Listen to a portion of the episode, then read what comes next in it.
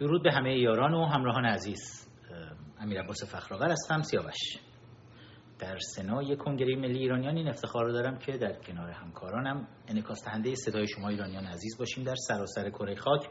امروز 17 می 2020 هست. اگه اشتباه نکنم 28 اردیبهشت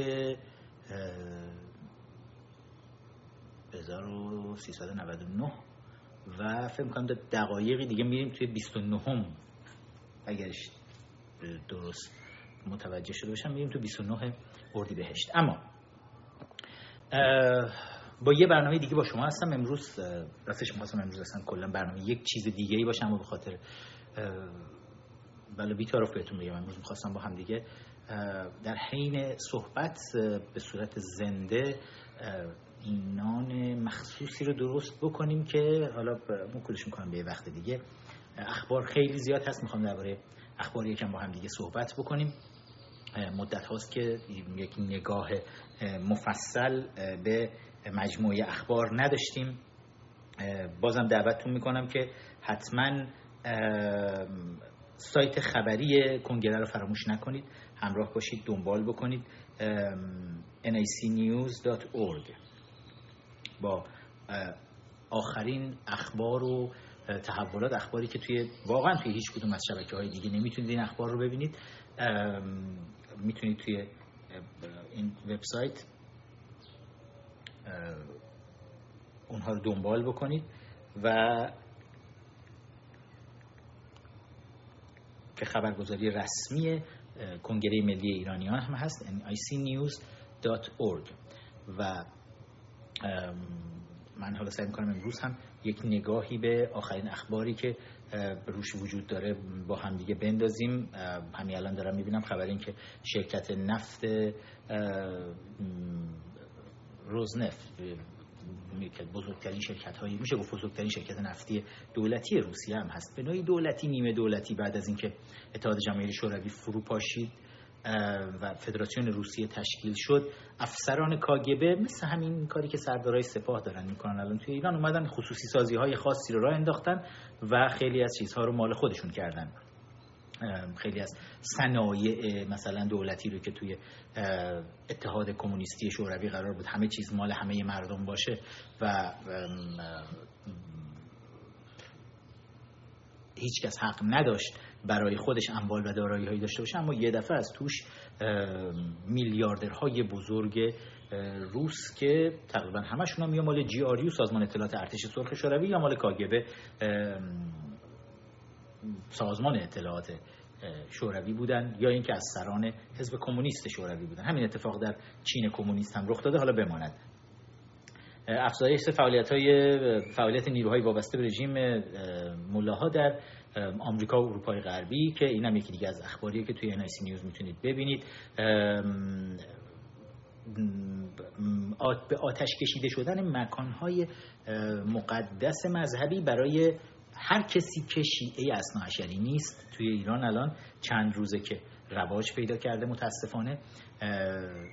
معبد آرامگاه استر و مردخای توی همدان چند روز پیش به آتش کشیده شد. بعد از اون معبد هندوها توی بندر عباس به آتش کشیده شد. فکر کنم دو روز پیش بود.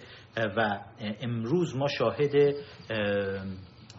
به آتش کشیده شدن قبرستان مسیحیان توی اسلام شهر بودیم توی حومه تهران که به نظر میاد یک حرکت هماهنگ شده با حمایت رژیم داره این کارها انجام میشه توی شهرهای مختلف کشور. این بسیجی های آتش به اختیار آتش های به اختیار خودشون رو که خامنه ای این اختیار رو بهشون داد. حالا دارن می‌کشن به همه جا و در این مورد کار دارم. یه مقدار امروز صحبت دارم. شبهای قدر ملاهای حاکم بر ایران هست. شیعیان اصناعشری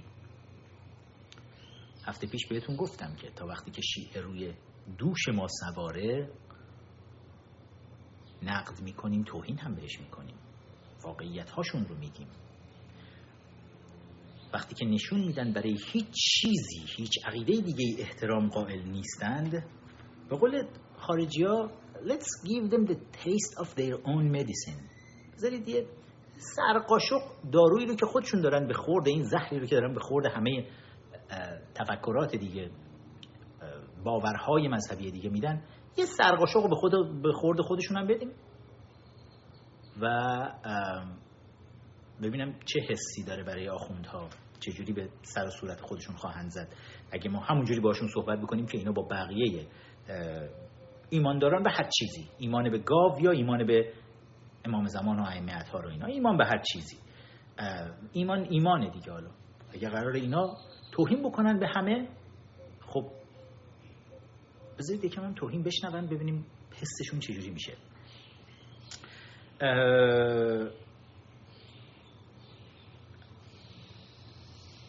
همینجور توی خبرهای NIC نیوز دلار 25000 تومانی دستکاری بازار بورس و راهکارهای حسن کلید برای دووم آوردن تا پایان ریاست جمهوریش که یک سال بیشترم نمونده.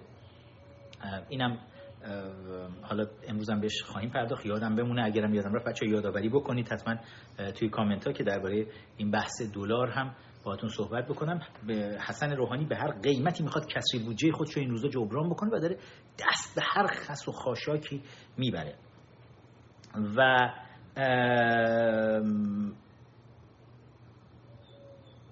نیروی دریایی ایالات متحده برای ممانعت از حرکت نفتکش های رژیم جمهوری اسلامی به ونزوئلا وارد عمل شد پنج نفتکش جمهوری اسلامی پنج نفتکش رژیم موله ها که نفت مردم ایران البته بنزین رو داره می‌بره با خودش. بنزین مردم ایران رو داره می‌بره بده به دیکتاتور دوست نیکولاس مادورو در ونزوئلا. در این مورد صحبت می‌کنیم که بازی رژیم چی هست به کجا می‌خوان برن و چی کار دارن می‌کنن. من یه چک بکنم اگر چون امروز من یه مقدار دیرتر شروع کردم به درخواست دوستان در YourTime بود که یه خورده دیرتر شروع بشه. بله دارم می‌بینم که برنامه الان روی شبکه ماهواره YourTime هست و می‌تونید اونجا هم ببینید.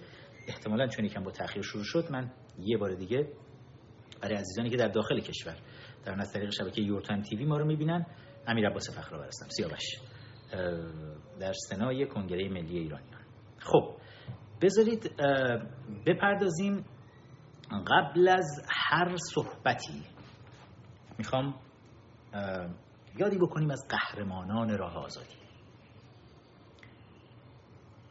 گفتم توی live های هفته های گذشته که ارژنگ داوودی 17 همین سال زندان خودش رو داره پشت سر می‌ذاره الان. 17 سال زندان در تبعید زیر شکنجه بدون حق ملاقات حق داشتن وکیل حق مرخصی. ارژنگ رو سالیان سال می‌شناسم. ارژنگ رو من از سال فکر می‌کنم 2000 2001 میشناسمش. الان حدود 20 ساله.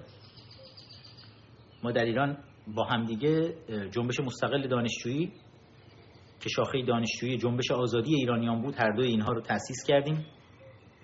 کارهای زیادی با هم انجام دادیم توی ایران. بعد به زندان افتادیم.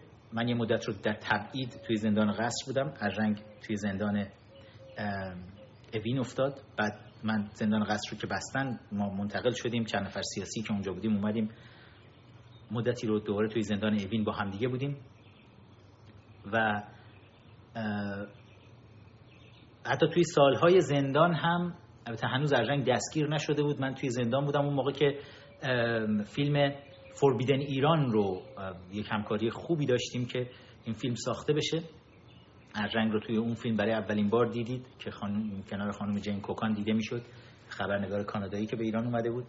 و سر همون فیلم هم شناساییش کردن. بعد با کمک خبرچین وزارت اطلاعات احمد باطبی وزارت اطلاعات تونست ارژنگ رو دستگیر بکنه.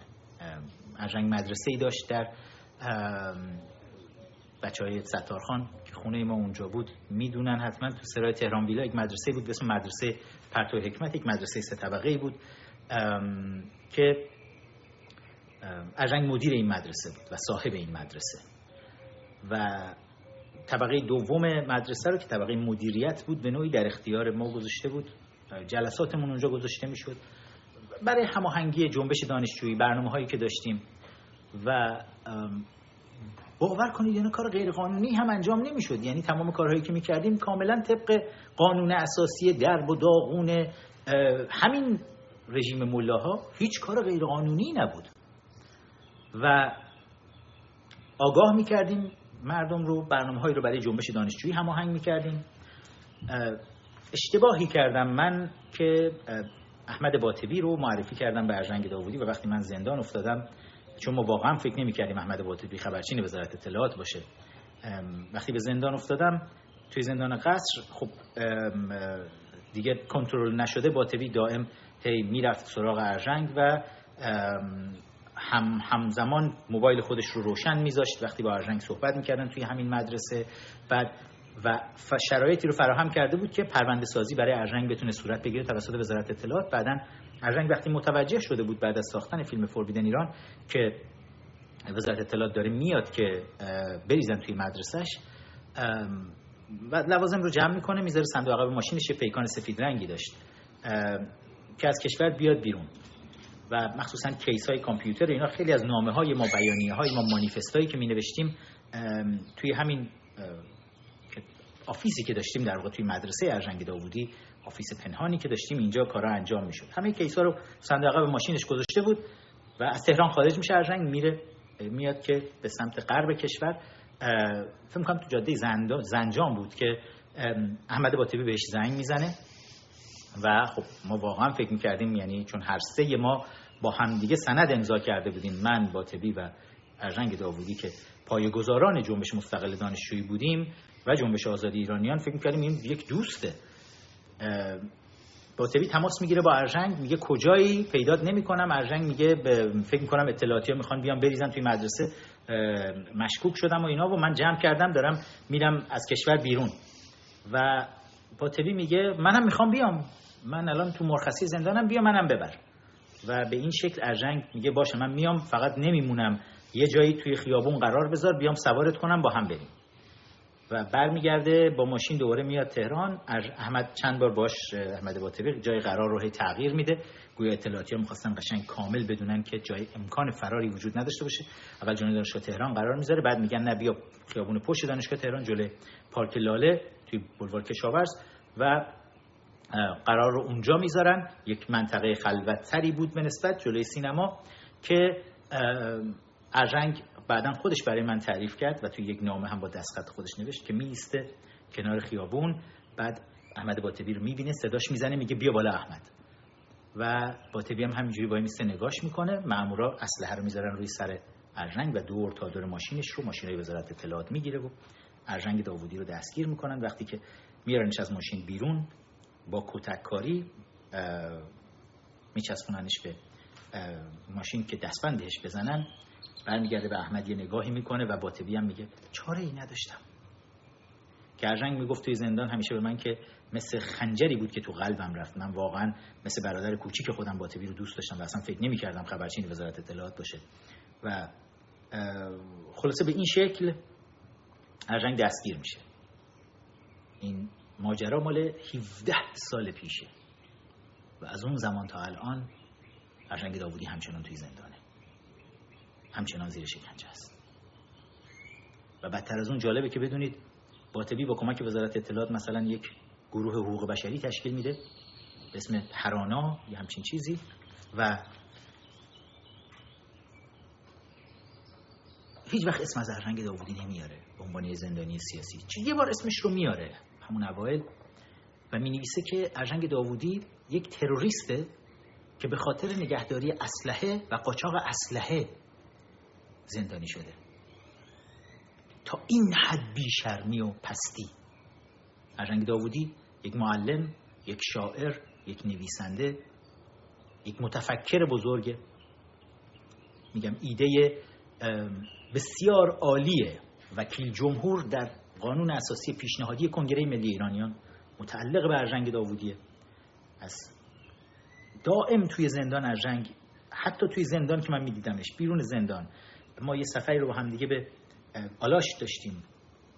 متاسفانه باطبی هم توی همین سفر همراه ما بود با همین ماشین ارژنگ ستایی با هم رفته بودیم که اولین باری بود که اونجا من توی آلاش تونستم با شاهزاده رضا پهلوی صحبت کنم از دفتر ایشون تماس گرفتن رو موبایل من و من و باطبی هر دو با شاهزاده صحبت کردیم. هر جایی ما رفتیم سفر بعدا ما با هم دیگه سفر به عراق رفتیم. موقعی که کنگره معارضین توی عراق داشت تشکیل می‌شد.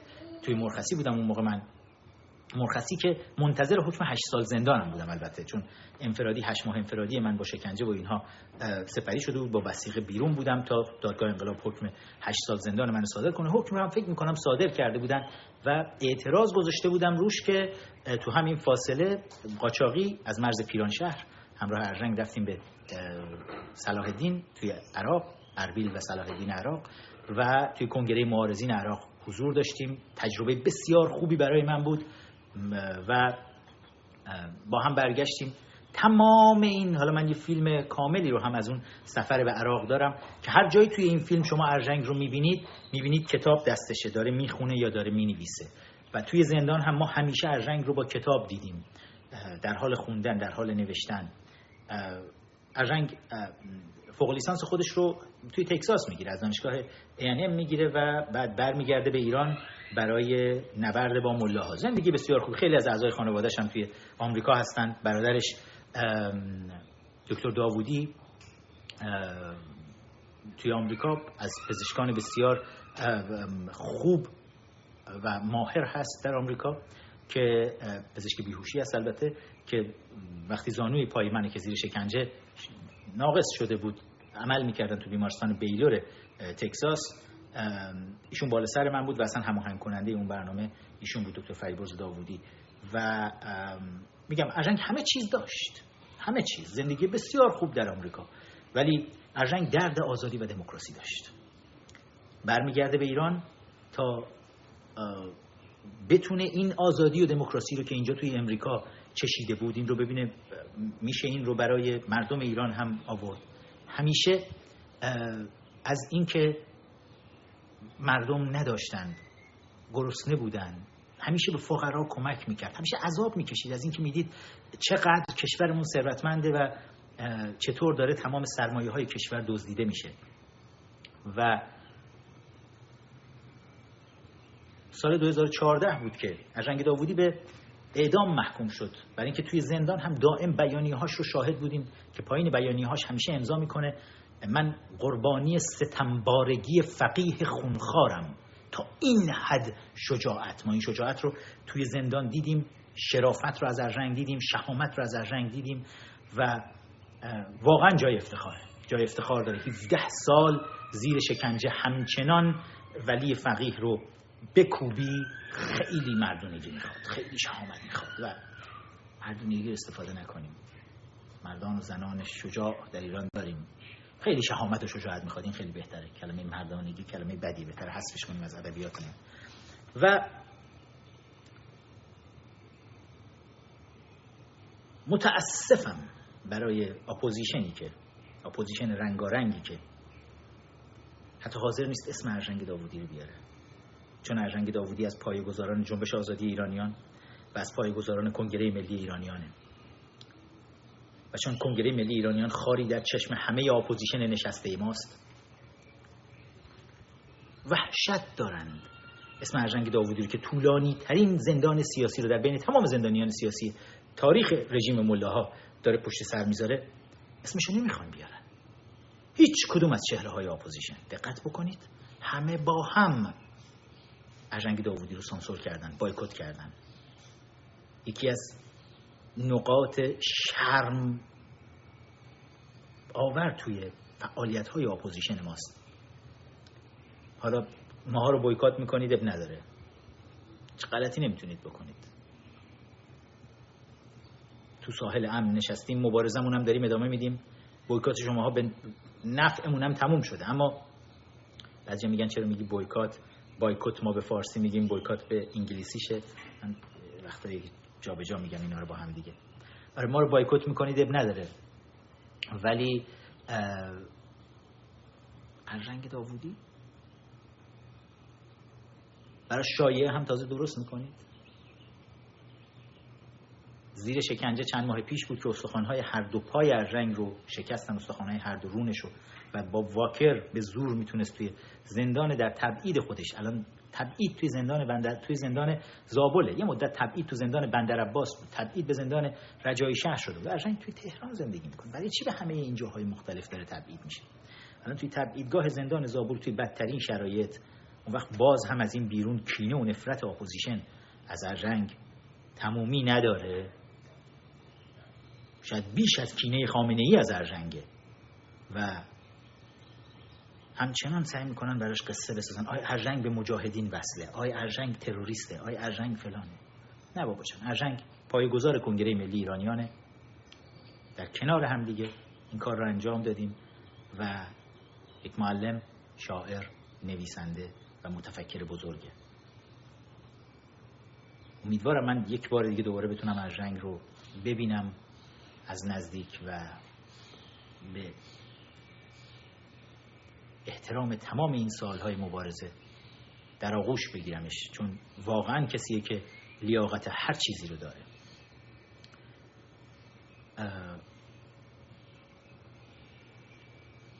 بذارید بپردازیم به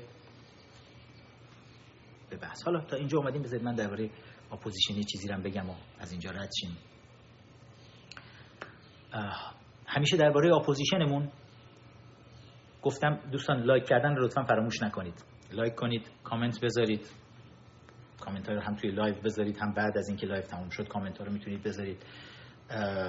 share بکنید این ویدیو رو با دوستان بذارید سایرین هم بتونن بیان همراه بشن. به اندازه کافی ما زیر حملات حملات مختلف سایبری رژیم هستیم و نیاز به حمایت شماها داریم که بتونیم شبکه خودمون رو بزرگتر بکنیم و صدای خودمون رو بهتر بتونیم برسونیم. اگر فکر می‌کنید این صدا ارزش داره که شنیده بشه like بکنید و share بکنید با دوستانتون حتما و subscribe کردن رو این پایین فراموش نکنید. مشترک بشید حتما روی این صفحه یوتیوب.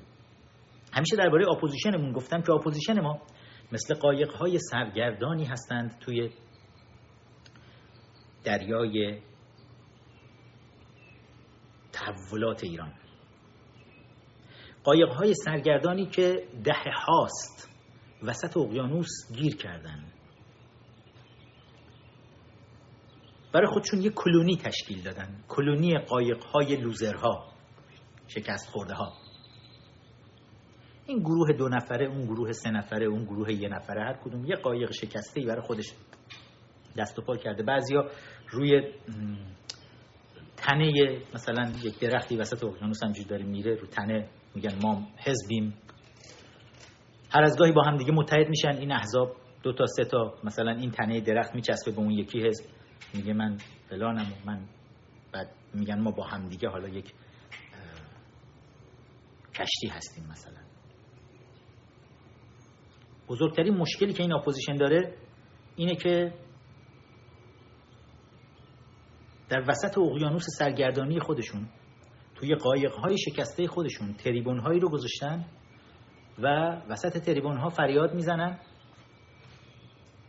که فقط جلبک های دریایی نمی‌دونم اونام تا کجای دریا می‌تونن جلبک ها برن. و احتمالا ماهی هایی که دور قایقشون میچرخن می‌تونن صداشون رو بشنون. نمی‌دونم چقدر صداشون هم به مردم می‌رسه. پشت تریبون هاشون میگن ما می‌خواهیم ایران را آزاد کنیم. زندانی سیاسی آزاد باید گردد. مثل همین که ما که زندان بودیم خیلی عکس ها فیلم های زیادی هست که می‌دیدید عکس من کنار عکس اکبر محمدی سایر زندانی های سیاسی به عنوان زندانیان سیاسی عکس ما همیشه کنار همدیگه بود و اینجا بیرون توی اپوزیشن. سرکردگان ناخداهای خیلی از این قایق های دو سه نفره عکسای ما رو می‌گرفتن پشت تریبون وای میستادن و زندانی سیاسی آزاد باید گردد می‌گفتن. بعد که فرصت پیش اومد فرار کردم از ایران تونستم بیام اینجا و مبارزه رو اینجا با شدت بسیار زیادی دنبال کردن. وقتی رفتم لس آنجلس توی یکی از همین نشست ها بی سر صدا توی فدرال بیلدینگ وایساده بودم و همین هوچی ها ناخداهای قایق های دو نفره یه نفره پشت تریبون داشتن. زندانی سیاسی آزاد باید گردد می‌کردن که یکی از خانم هایی که تو جمع بود گفت گفت ما سیاوش رو الان اینجا داریم. بذارید سیاوش بیاد صحبت بکنه. زندانی سیاسی مگر آزاد نباید گردد؟ که از پشت میکروفون داد می‌زدن. نه نه ما ما برای فقط اگر راست می‌گفت باید تو, زن... تو ایران میموند میمرد. زندانی سیاسی برای اینها زندانی سیاسی مرده است. زندانی سیاسی خوب. زندانی سیاسیه که در بند باشه و اینا بتونن ازش کسب درآمد بکنن. خلاصه که این قایق های سرگردان اپوزیشن ما قایق های پر ادعا با تریبون هایی که وسط قایق شکستشون زدن و دائم حرف از آزادی می‌زنن حرف از دموکراسی می‌زنن. بهشون میگی بعد از 41 سال پلنتون چیه؟ به کجا می‌خواید برید؟ چی چی می‌خواید برای ایران بسازید؟ همشون به هم دیگه نگاه می‌کنن. میگی خب مگه نمی‌خواین برین ساحل؟ مگه نمی‌خواین مردم همه رو ببریم به ساحل؟ این نقشه ساحل کو؟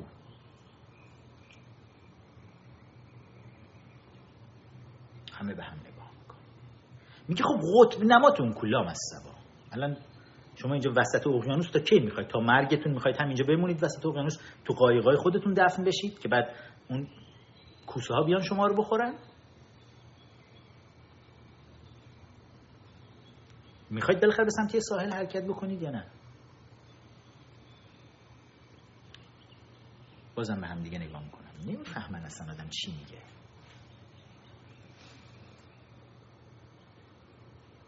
بعد از این همه سال تلاش نه فقط نقشه ساحل نقشه گنجی بزرگ در ساحل آزادی و دموکراسی ایران. گرفتیم دستمون؟ با بچه های کنگره ملی ایرانیان بالاخره تونستیم بعد از دو دهه بعد از 20 سال تکمیلش بکنیم پیشنویس پیشنهادی قانون اساسی. اول به ما خندیدن فوش دادن. گفتیم آقا می‌خوایم این رو ارائه بدیم به جامعه همه بدونن. شما غلط کردید قانون اساسی می نویسید ما قانون اساسی داریم اصلا. قانون اساسیتون کو. بیارید با هم بخونیمش. بعد که دو سال وادارشون کردیم قانون اساسیشون رو بخونن اخیرا که رفتن خوندن میگن این که قانون اساسی مشروطه که خب نه ما یه دونه دیگه حالا می نویسیم بعدا.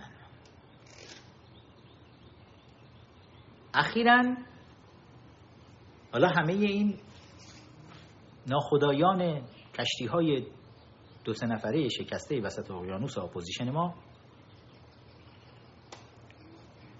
پرچم سیاه اسکلت نشان دزد دریایی خودشون هم دیگه زدن بالا.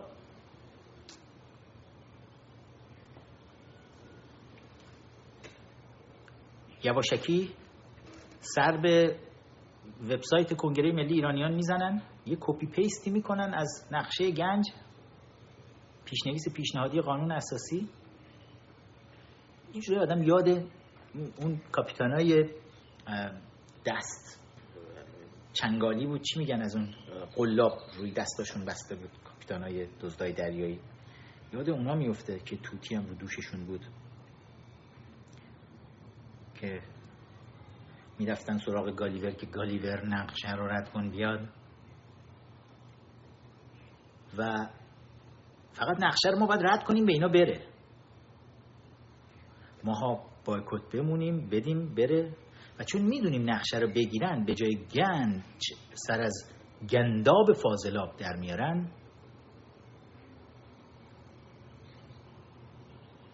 ولش کنیم اما اینقدر بدونید که این روزها بسات پوچیگری های دولت در تبعید و قانون اساسی آینده راه انداختن و شورای انقلاب و همه حرف هایی که زدیم توی کنگره ملی و فقط به ما خندیدن و مسخرمون کردن و به همون توهین کردن حالا همه این نقشه ها رو دزدیدن و ده بودو به سمت فاضلاب و فکر می‌کنن دارن میرن به ساحل.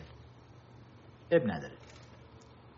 مردم ما بسیار هوشمندتر از این حرفها هستن و دارن همه چیز رو می‌بینن.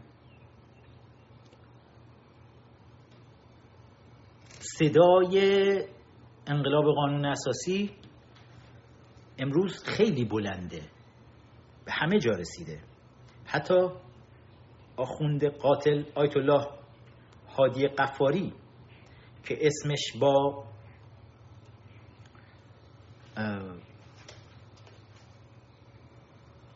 قتل جنایتکارانه امیر عباس هویدا نخست وزیر افسانه‌ای ایران. سیزده سال سکان نخست وزیری رو سکان اقتصاد ایران رو در دوران محمد رضا شاه به عهده داشت قبل از اینکه توسط کسانی در دربار دستگیر بشه زندانی بشه و کنار بره از قدرت و در نهایت بعد از انقلاب هم توی دادگاه های وحشیگری های ابراهیم یزدی و عادی غفاری و اینها کشته بشه. حالا این ابراهیم غفاری ببینید حرف از چه چیزی داره می‌زنه. هادی غفاری ریشه حل مشکلات کشور فقط اصلاح قانون اساسی است. در ادامه میگه راه پاسخگویی به اعتراضات مردم و حل معضلات کشور اصلاح ساختار و برچیده شدن نظارت استثوابی است. جالبه. ایرنا خبرگزاری رسمی جمهوری اسلامی که این خبر رو زده هادی غفاری رو به عنوان یک فعال سیاسی معرفی می‌کنه. هادی غفاری در تحلیل خود از حوادث سیاسی سال پیش رو اظهار کرد. من به عنوان فردی که در حوادث قبل و بعد از انقلاب اسلامی حضور داشتم و به نظام جمهوری اسلامی وفادار هستم بر این باورم که مشکلات ما ساختاری است و باید به دنبال راه حل از طریق اصلاح ساختارها براییم مشکل ما در بحث قانون اساسی جدی است. و نیازمند آن هستیم که در قانون اساسی بعد از چهل سال تجدید نظر اساسی داشته باشیم. نمی‌توان به افرادی اختیارات تام داد اما پاسخگو نباشند. همه باید در برابر مردم پاسخگو باشند. اکنون در دنیا قدرت تقسیم شده است و هر کس در حیطه اختیارات خود باید پاسخگوی مردم باشد. ما نیز باید به این سمت حرکت کنیم تا مشکلات و معضلات کشور حل شود. به نظر میاد هادی غفاری هم پای live های ما میشینه. وقتی که داریم از تقسیم قدرت میگیم داریم میگیم نباید centralize بشه قانون اساسی نباید بیاد قدرت رو به دست یک نفر بسپاره یا یک گروه. آیت الله های ایران شنیدن. خاتمی چند روز پیش تو غارش در اومد. می‌دونن بحران چقدر بزرگ الان. الان خیلی ها توی اینستاگرام میان برای من کامنت می‌ذارن میگن همه چیز خوابیده. هیچی نخوابیده. مردم الان گرفتار ویروس کرونا هن. هیچی نخوابیده. و رژیم هم می‌خواد که مردم گرفتار ویروس کرونا بمونن. قبل از اینکه این live شروع کنم یکی از مشاورای president president ترامپ اتفاقا تماس گرفته بود. یک ساعتی داشتیم صحبت می‌کردیم درباره همین شرایط ایران و بهش همینو گفتم. گفتم رژیم یکی از سیاست که الان در پیش گرفته با بیتوجهی به تمام اصول بهداشتی که دنیا الان داره سعی می‌کنه رعایت کنه تا کنترل بکنه. ولی رژیم مله های حاکم بر ایران فقط خودشون رو دارن حفاظت می‌کنن؟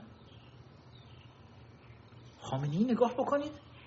از اول شروع مطرح شدن بحث قرنطینه جمع کرد خبر مرگش رفت تو صد لتیان آرایش توی چی میگن؟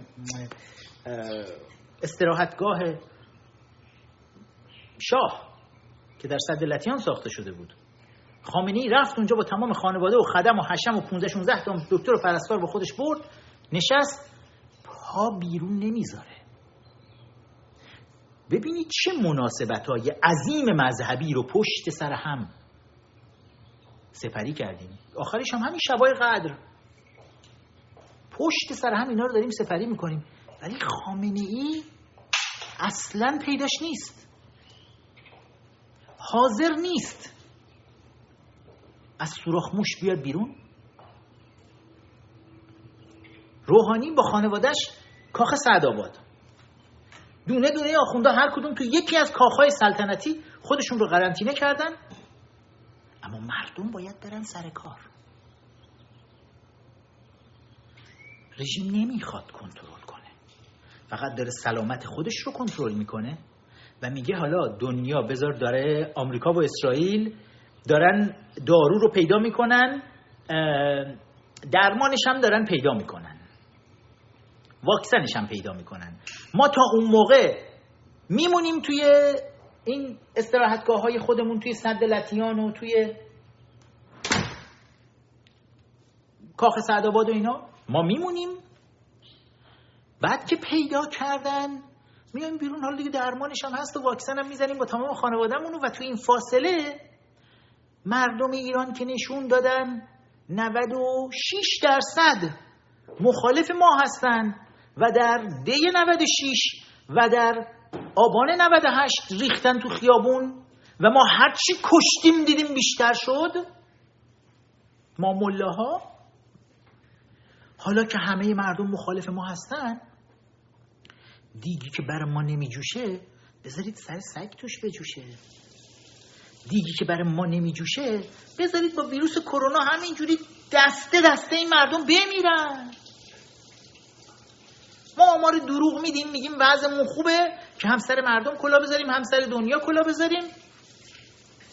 ولی خوبیش اینه که خودمون امنیت داریم آخوندهای حاکم.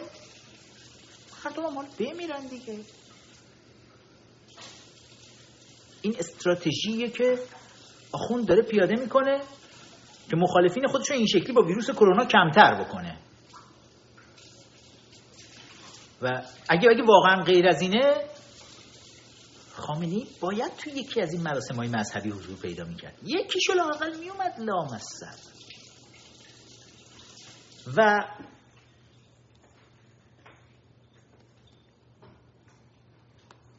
چیزی رو می‌خوام نشونتون بدم. خودم وقتی دیدم باورم نمی‌شد اینقدر اینا اینا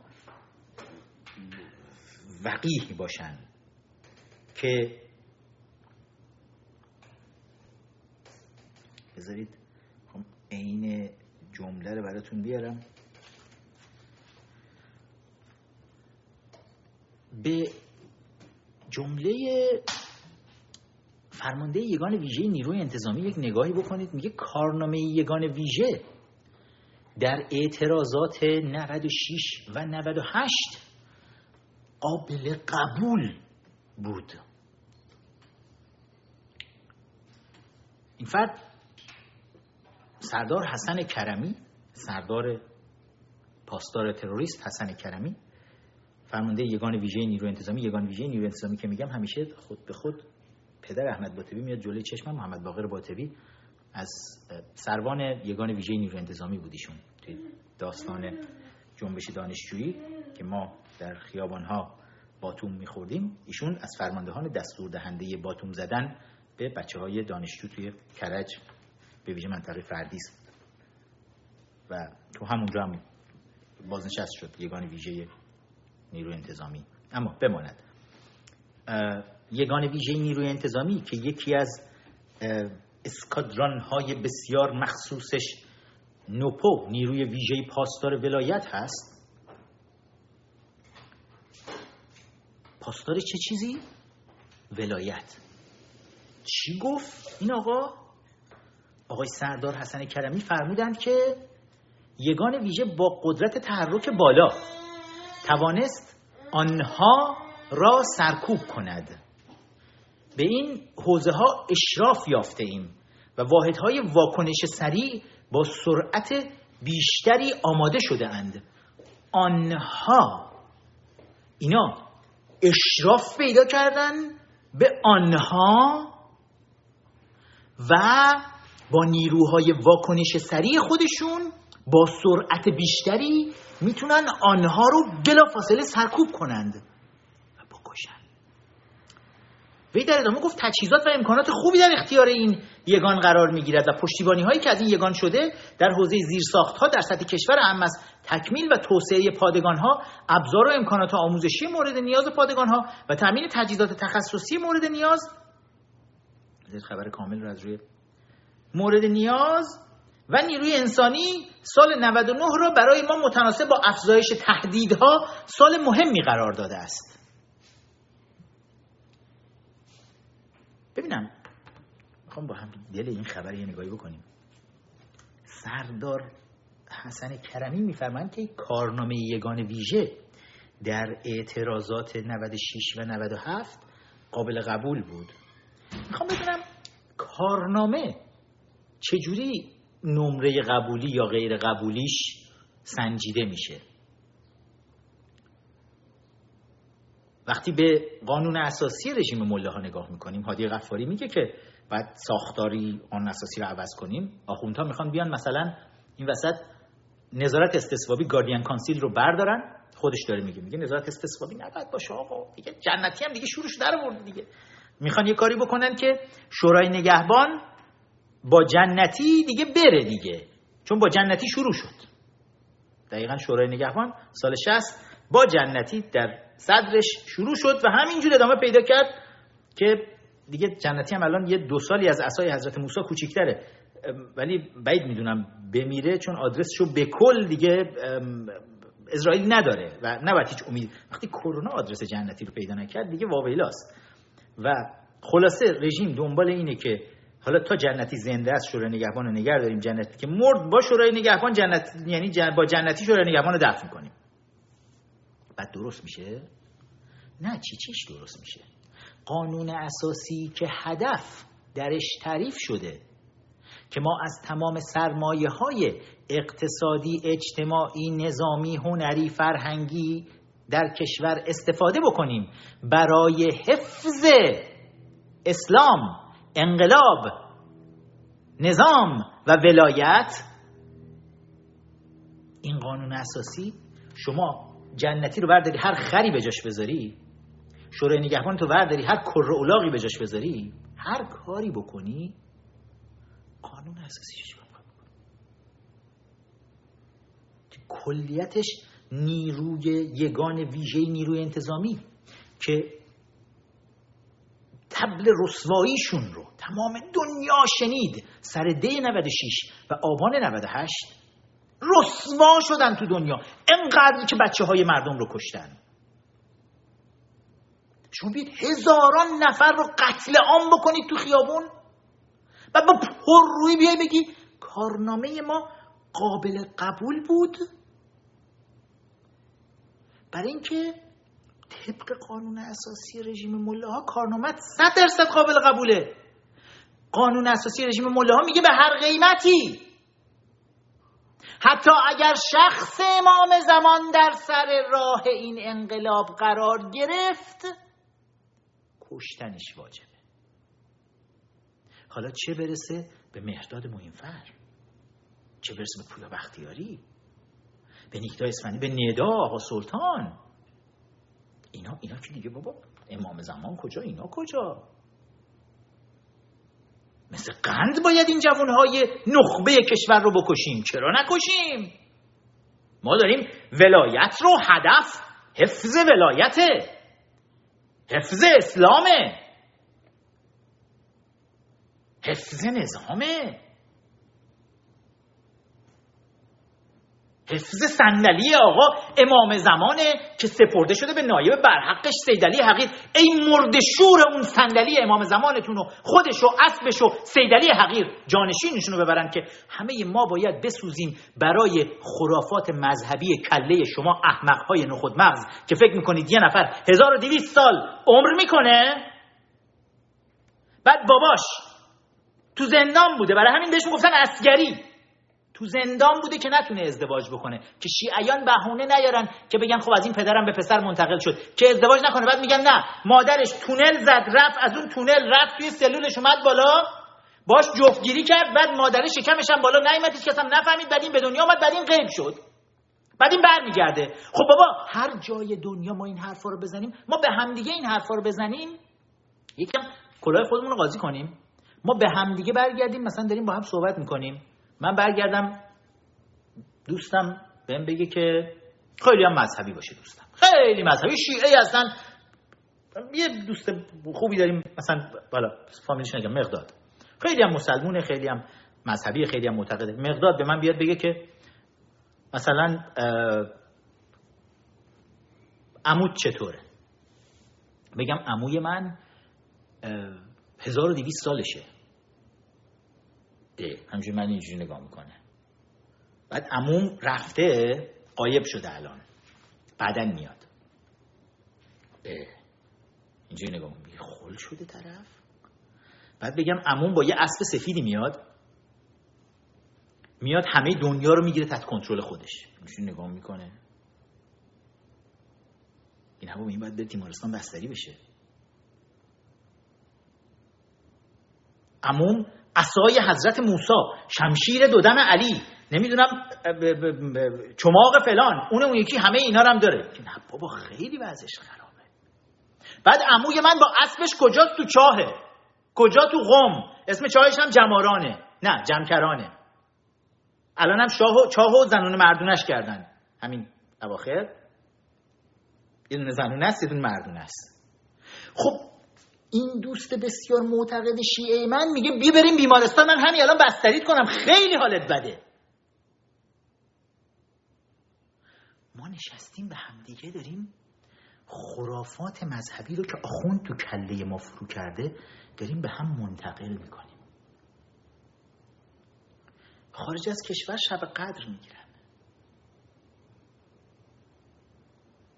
خواننده های داخل کشوری که میان بیرون کشور میرن کنسرت منسرت می‌ذارن. کی بود؟ بچه این زیر بنویسید. توهی بود؟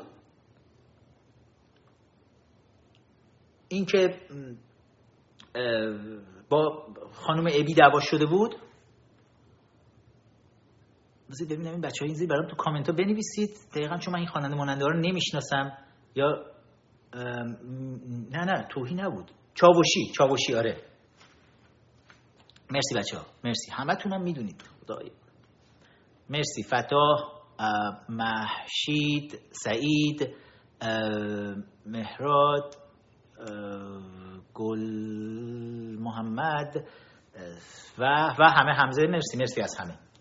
مرسی بچه چه خوبه وقتی کامنتاتون هست. خلاص چاوشی؟ اینا؟ از چاوشی نتونست کنسرت هیچ وقت بذاره برای خودشون تو. ولی توهی هم یه چیز دیگه اومد دیدم یه چون این خارج از کشور اومده بود کنسرت گذاشته بود. بعد و الان همه یه دفعه ازادار علی شد شبهای قدر همه جوگیر میشن. ما هم بودیم جوگیر می‌شدیم. ازاداری سینه سر بالا پایین. بذار یک دوتا از این ازاداری رو نشون بدیم.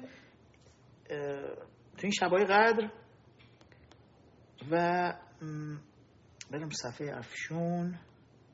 این کار رو اون خوب انجام میده.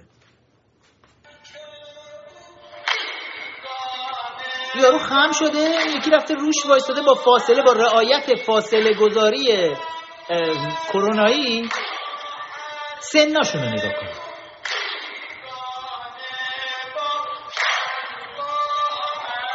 خیلی وقتا آهنگش قشنگه. می‌دونی مثل چی میمونه مثل مثلا آهنگ مایکل جکسون اینور می‌خونه. یه عده با مایکل جکسون شروع کنن اینجا هم الان ایران ما آهنگای عزاداریمون دیگه. نوه خونیه دیگه. یا عالی لا عالی. آهنگی قشنگه. یه حالی هم داره. یه جوری خاطر مشترک هم همه هممون باش داریم. اینه که بعد از انقلاب زندگی کردیم. قبل از انقلاب هم دیگه از این چیزا متاسفانه بود. و خرافات مذهبی رو آخوندا تونستن بیان نهادینه کنن در وجود ماها. ماها شب ضربت خوردن علی خیلی بد بود. یا علی هو یا علی. بدترش هم داریم. بیا خوشگلاشو ببینید.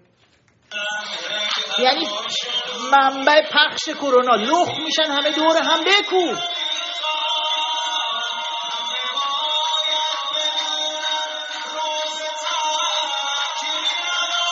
روزه تعطیل نداره. یه عده جانور جنایتکار. کیان اینا. اینا همینایی که پشت بومای ادارات پلیس و دادگستری و مراکز بسیج و مساجد با تفنگای دوربیندار اینجوری وایساده بودن جوانای مردم رو با تیر می‌زدن. مهداد مهمفر همینا زدن. همین بسیجی ها جوانای مردم نیکتا اسفندیانی 15 ساله 14 ساله دختر دنیای دیگه ای برای خودش بود. آمار رسمی خودتون 1500 نفر آمار غیر رسمی 4800 تا از جوانای کشور رو. همین دیوسا. سلاخی کردن. 5 6 ماه پیش. بعد میان میشینن تو مسجد لخ میشن. ای مولا علی بخوره تو کمر خودتون و علیتون. که چی؟ مولا علی چه کار کرد؟ مولا علی به ایران حمله کرد. کلی از مردان ایران رو کشت به زنان ایران تجاوز کردن به دختران ایران تجاوز کردن گفتن نسل رو باید عوض کنیم همه رو به قنیمت بردن زنان و دختران ایرانی رو به عنوان کنیز بردن مردان ایرانی رو به عنوان برده بردن هرچی تونستن از کتابخانه های ایران دزدیدن هرچی نتونستن آتیش زدن ایران رو سوزوندن و خاک یکسان کردن. و علی همونیه که افتخارش اینه. بسید ببینم جلد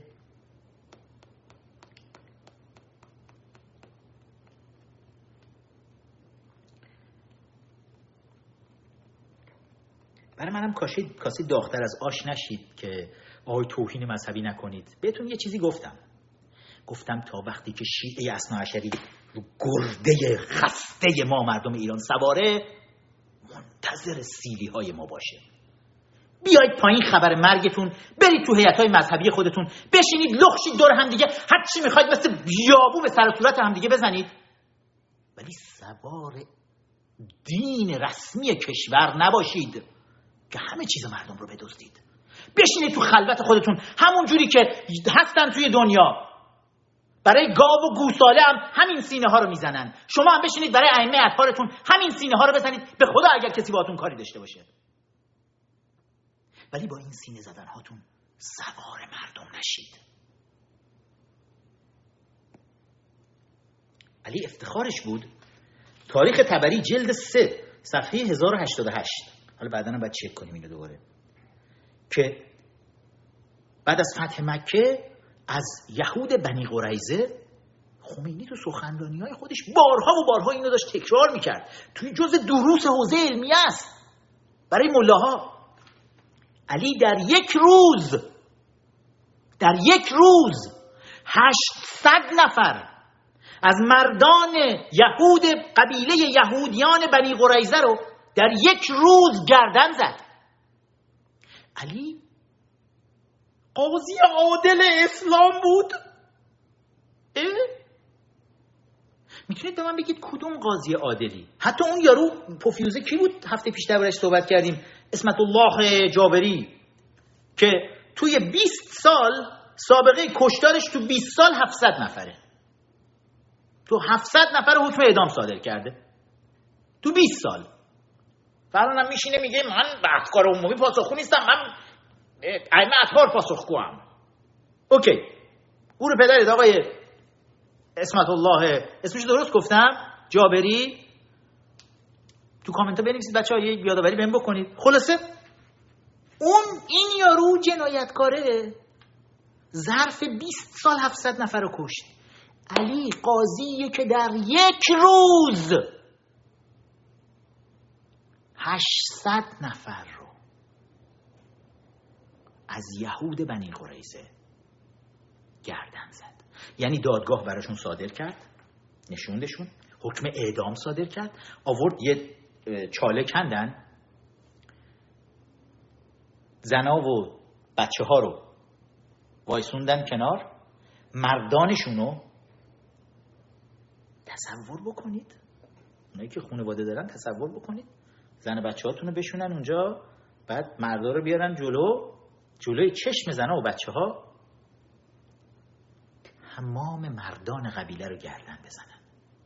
و علی هم اونجا نشسته باشه پشت میز یکی بیارنش جلو بگه تو اسمت چیه؟ میگه من اسمم دیویده. دیویده گردن بزنید. بعد خودش پاشه زلفقا رو برداره. خیار رو بذارید چرپ! گردن. بعد دوباره بیاد بشینه سر میز نفر بعدی تو اسمت چیه؟ من اسمم بنیامینه. تو هم یهودی هستی پس بیا. برید ببرید اونجا می‌خوام اعدام کنم. شمشیر بعد اونجا بقیه فرزندان علی هم حتما حسن و حسین نشسته بودن. یک نفس با عباشون داشتن خون شمشیر علی رو که هی گردن می‌زد اینا رو داشتن پاک می‌کردن. بابا کلتون رو کار بندازید. لام از سبا توی این شبای قدر.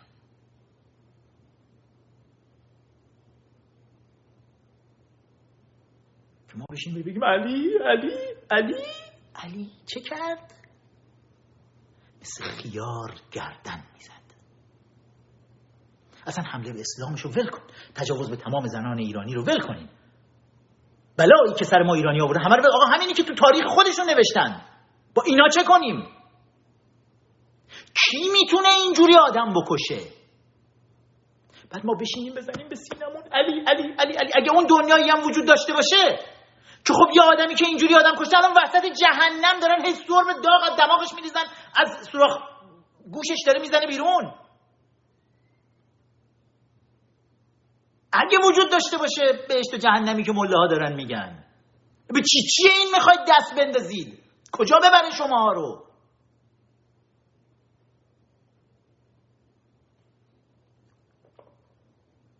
یادم میره صدامو نباید ببرم بالا. بعضی تو کامنت ها میان می‌نویسن تو رو خدا صدا تو بالا پایین نکن. ما هی نشستیم جلوی ولوم نصف شبم هست. هی بعد هی ولوم رو بیاریم پایین هی ببریم بالا. ویدیوهای من لایوه. من چیزی که از قلبم میاد دارم باتون صحبت می‌کنم دربارش این ویدیوها رو ما می‌بینید تدوین مدوین نمی کنیم نمیشه حرف بزنیم بعد بریم اون ورش رو حذف کنیم اون ورش رو بیاریم اینجا یه چیز بذاریم توش. همه چیز زنده زنده است. شروع میشه همجوری زنده هم تموم میشه. چیزی هم نمی نویسیم اینجا بذاریم. زود تلپرامتر که نمی‌خونم که. دقیقا از قلبم میاد. دارم بهتون میگم. ما با هم دیگه بهتون قبلا گفتم درباره این لایوا. این یه یه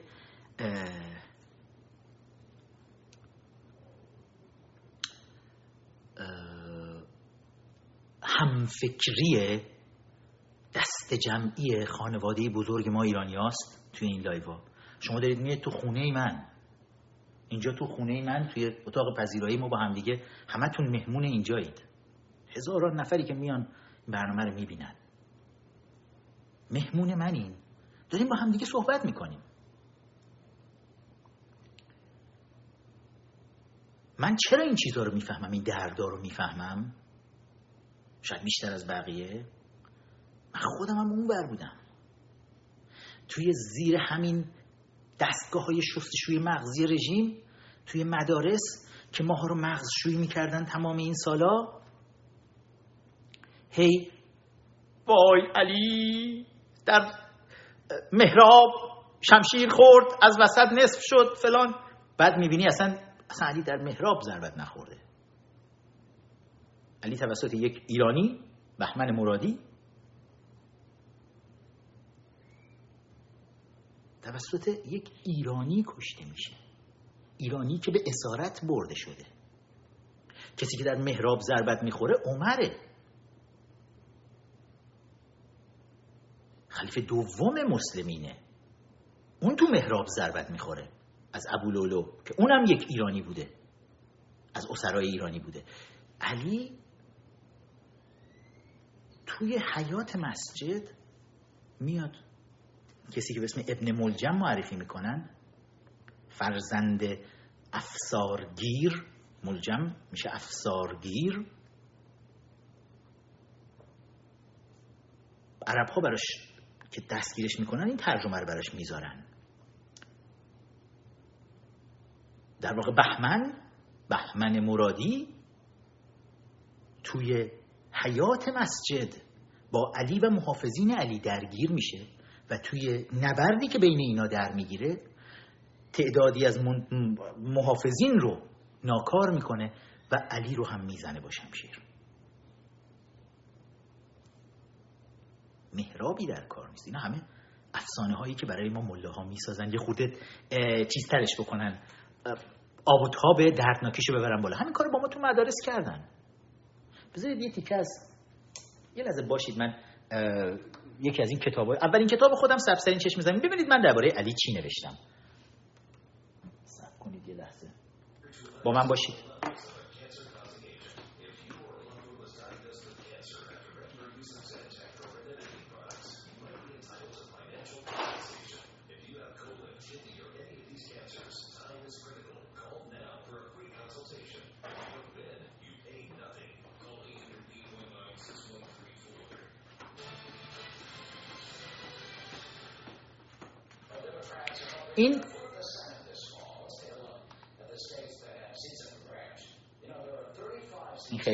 یه لحظه بذارید اینو نگاه کنید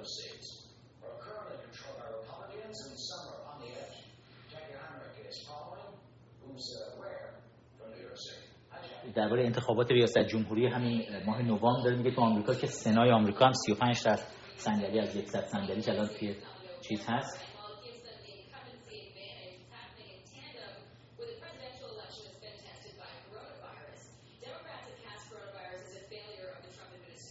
و داره میگه که چطور دموکرات ها حزب دموکرات آمریکا داره سعی می‌کنه از فرصتی که توی این اپیدمی گسترده کرونا پیش اومده سو استفاده بکنه برای اینکه بگن ترامپ موفق نبوده و حزب جمهوری خواه موفق نبوده و بتونن سنای آمریکا رو که در اختیار حزب جمهوری خواهه از دست جمهوری خواه در بیارن.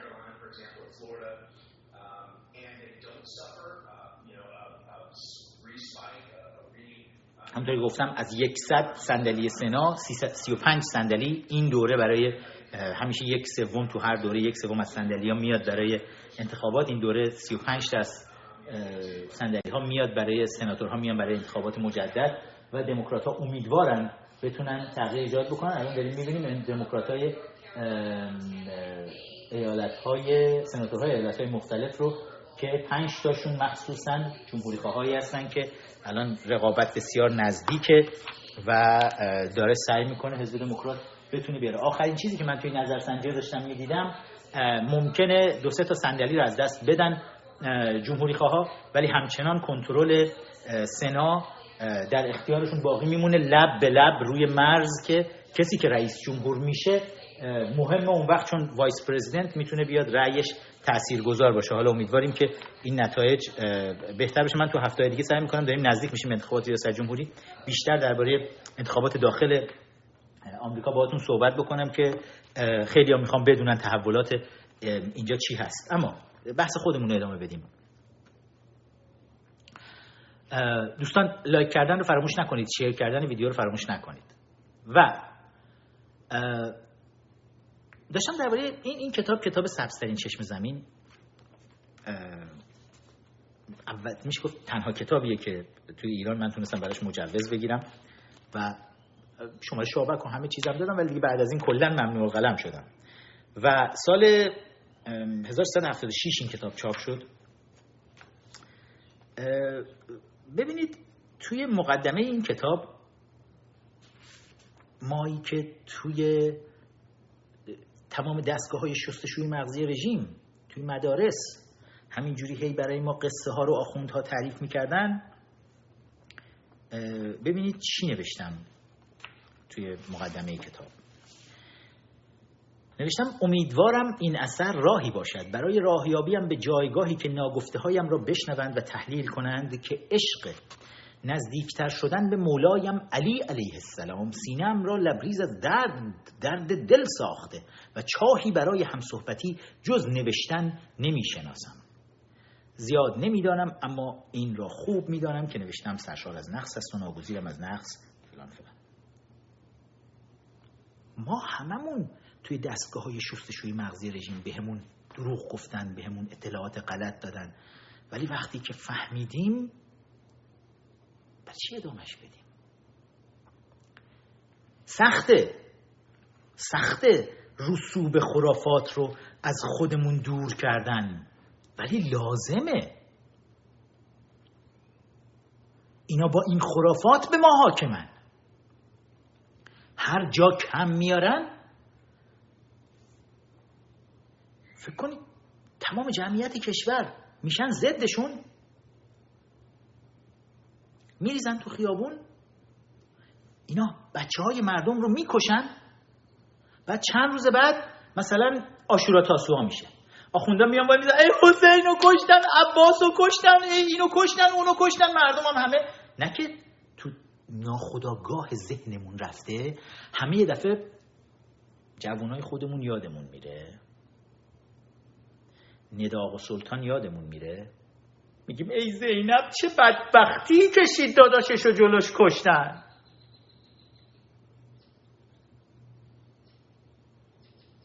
یادمون میره جلوی چشم ماریان موینفر. خواهر مهداد و جلوی چشم مادرش ایران. مهداد رو می‌کشن. پسر دنبال خوشتیپ میگردن؟ زیبای اندام داره کار می‌کنه پسره. خوشتیپ خوش هیکل. یه عالم آرزو داره داره تو داروخونه کار می‌کنه. با هزار بدبختی گرفتاری درس خودشو خونده اومده جلو نوناور خونواده است. این بسیجی که لخ میشن تو مسجد سینه می‌زنن؟ برای مهرداد چرا نمی‌زنین که خودتون کشتینش؟ اوی زینب جلوی چشمش داداششو کشتن. اگه واقعا شما انقدر دنبال این هستید یه چیزی که براش گریه کنید که جلوی کی داداش کیو کشتن؟ ماریان؟ داداششو خودشون خود شماها کشتید. گریه کنید ببینم.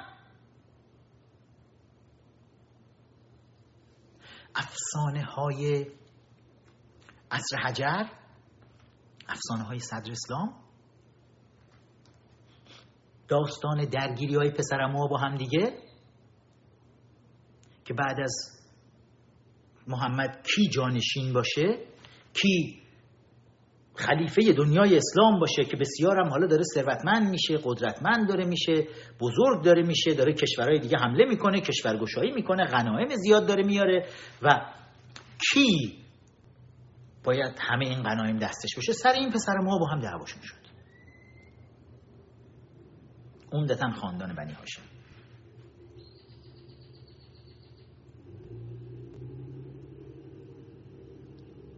دعواشون میشه بعد همدیگه رو می‌کشن. خب بنی هاشم و بنی امیه و اینور و اونور و همه می‌ذارن همدیگه رو شروع می‌کنن کشتن. ما 1200 سال بعد نشستیم اینجا. یک عده آخوندی کشور ما رو اشغال می‌کنن. با داستانهای افسانه‌ای سرزمینی که اصلا ایران نیست. آقا حجاز عربستان چه ربطی؟ عراق کوفه کربل به ما چه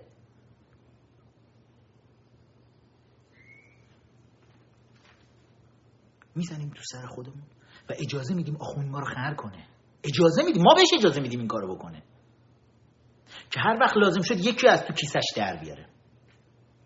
الان علی به نفشونه الان علی.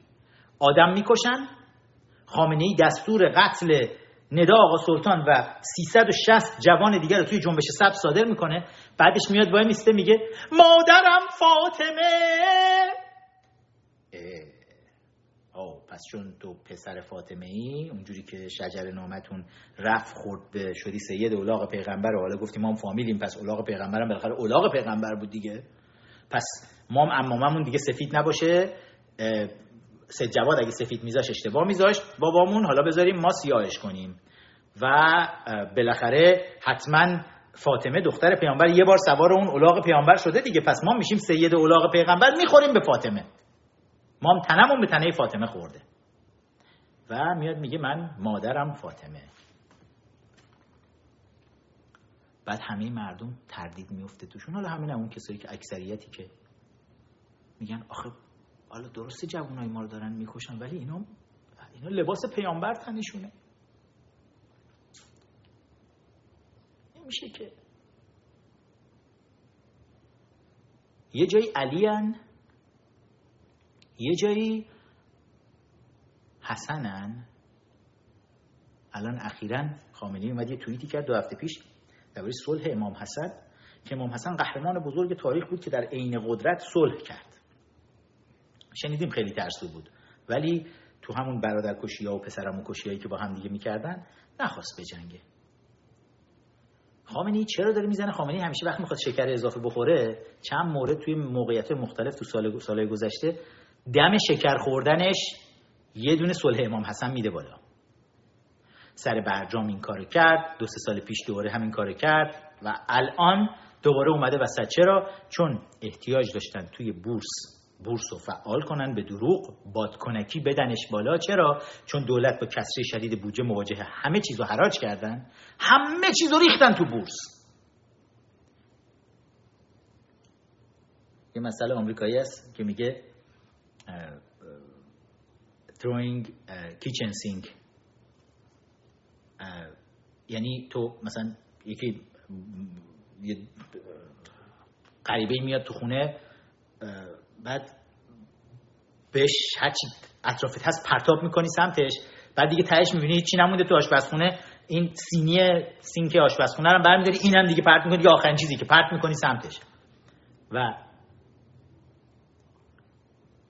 الان داستان این شده. اینا کسری بودجه پیدا کرد حسن روحانی همه چی رو گفت بزنید چوب حراج و زیرش بره. تمام پارکا زمینای عمومی امارت ها همه چی رو یکی یکی اون تو توی وزارت خونه های خودش می‌داد. آقا اینم از حالت عمومی درش بیارید بزنید خصوصی اونور سردارا شما بیایید بخرید مفبری کنید اونور ببرید بفروشید تیکه تیکش کنید قسمت بندیش کنید این زمینا اموال عمومی همه چی. تو این هین و وین خامنه ای هم میاد توییت می‌زنه که همه بحث میفته توشون. پس الان دولت آمریکا داره مذاکره می‌کنه. خامنه ای هم اومده نوشته بریم صلح امام حسن کنیم دوباره. و حالا که داره مذاکره می‌کنه مردم همه بگن او پس بریم الان بورس. باید چیز شه. داره داغ میشه دوباره. بریم بخریم. کلاه برداری های مخصوص آخونده تو هم دیگه. فقط برای اینکه به قول خودشون اون نقدینگی که دست مردم مونده تو خونه هاشون مردم پولاشونو بردن کردن دلار نگه داشتن تو خونه هاشون چند سال پیش که دیدن داره همه چی کلپس می‌کنه. ورشکستگی کامل اقتصادیه. می‌خوان الان همه اونا رو از چنگشون بکشن بیرون. نقدینگی رو بکشه بیرون دولت روحانی. بریزه دولت روحانی این یه سال و لامصرف دووم بیاره. به پایان دورش برسه. بعد جمع می‌کنه میره پیش همون زنش توی روسیه. زن دومش که افسر سازمان امنیت شورویه. روسیه فعلیه. میره پیش اون زندگی می‌کنه اونجا. یا میره لندن پیش اون یکی زن سومش. که اونم افسر سازمان امنیت انگلستانه. روحانی بالاخره یکی از این دوتا رو انتخاب می‌کنه دیگه. امپراتوری های بریتانیا یا روسیه که همیشه ما رو استثمار کردن. می‌ذاره میره و کتاب می نویسه مصاحبه می‌کنه اسکالر میشه بعدش هم توی دانشگاه حتما میره تدریس می‌کنه و چی میمونه؟ یک دولت ورشکسته در ایران میمونه. رژیم ملاهای ورشکسته به روحانی ربطی نداره کارشو انجام داد. میگه تا وقتی من بودم که من حقوق همه کارمندا رو دادم. یه چوب حراج به تمام کشور زدم. هر چی بود و نبود فروختم دادم رفت.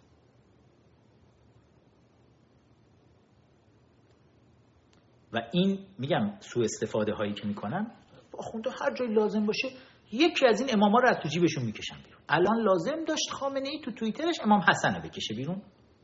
حالا بعدا جاش بود امام حسینشون رو می‌کشن بیرون. دونه دونه می‌کشن بیرون. صادقشون رو دانشگاه می‌زنن باهاش. با اون یکی تنها کسی که به درد هیچ کاری نمی‌خوره نقیه که اونم شاهین نجفی از خجالتش در اومد. که نقی رو هیچ استفاده ای نمی‌تونستن ازش بکنن رضا منبع درآمدشون قلکشونه توی مشهد. یه عکس از قبار روبی بچه رو اینستاگرام فکر می‌کنم گذاشته بودن. ببینم. آره. جنتی با چه ولی از توی یکی از این سوراخ‌های چیز گرفتن که داره قبار روبی می‌کنه. قبار اینا. می‌دونید؟ اینا پول چرک کف دسته. آخون میگه قباره ما میریم زحمت می‌کشیم. شما هی میایید چرک میریزید توی این زیارتگاه های ما. ما میریم این چرکاتون رو هی میشوریم. خدمت دار جنتی. ببینید با این سنش کمرش خم شده. با بدبختی داره قبارای ما رو میروبه. ما نمی‌فهمیم. درک نداریم دیگه. هر کدوم اماماشون یه جایی به کار میاد براشون. چیز؟ روحانی؟ مبارک رمضان یه کشتی در ماه مبارک کشتی خودی رو زدن. یه بار دیگه اینو ببینیم. در ماه مبارک رمضان با زبان روزه. با زبان روزه. در روی آبهای مواج. برای خدمت به مردم برای امنیت مردم. آخه. فداکارانه حضور داشته باشم. و شما می‌دونید که رزم در آب جایگاه دیگری در روایات ما داره. او روایاتتون بله. همه جا ایستادگی و ایثار و فداکاری و شهادت مقدسه آها.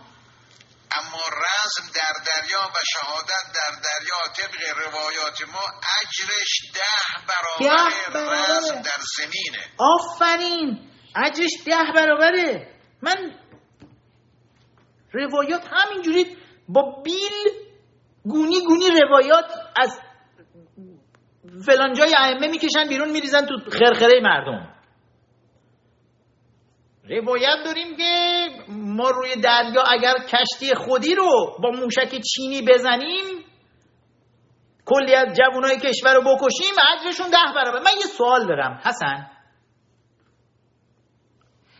اینقدر که ثواب داره. لامصب. خالی بند.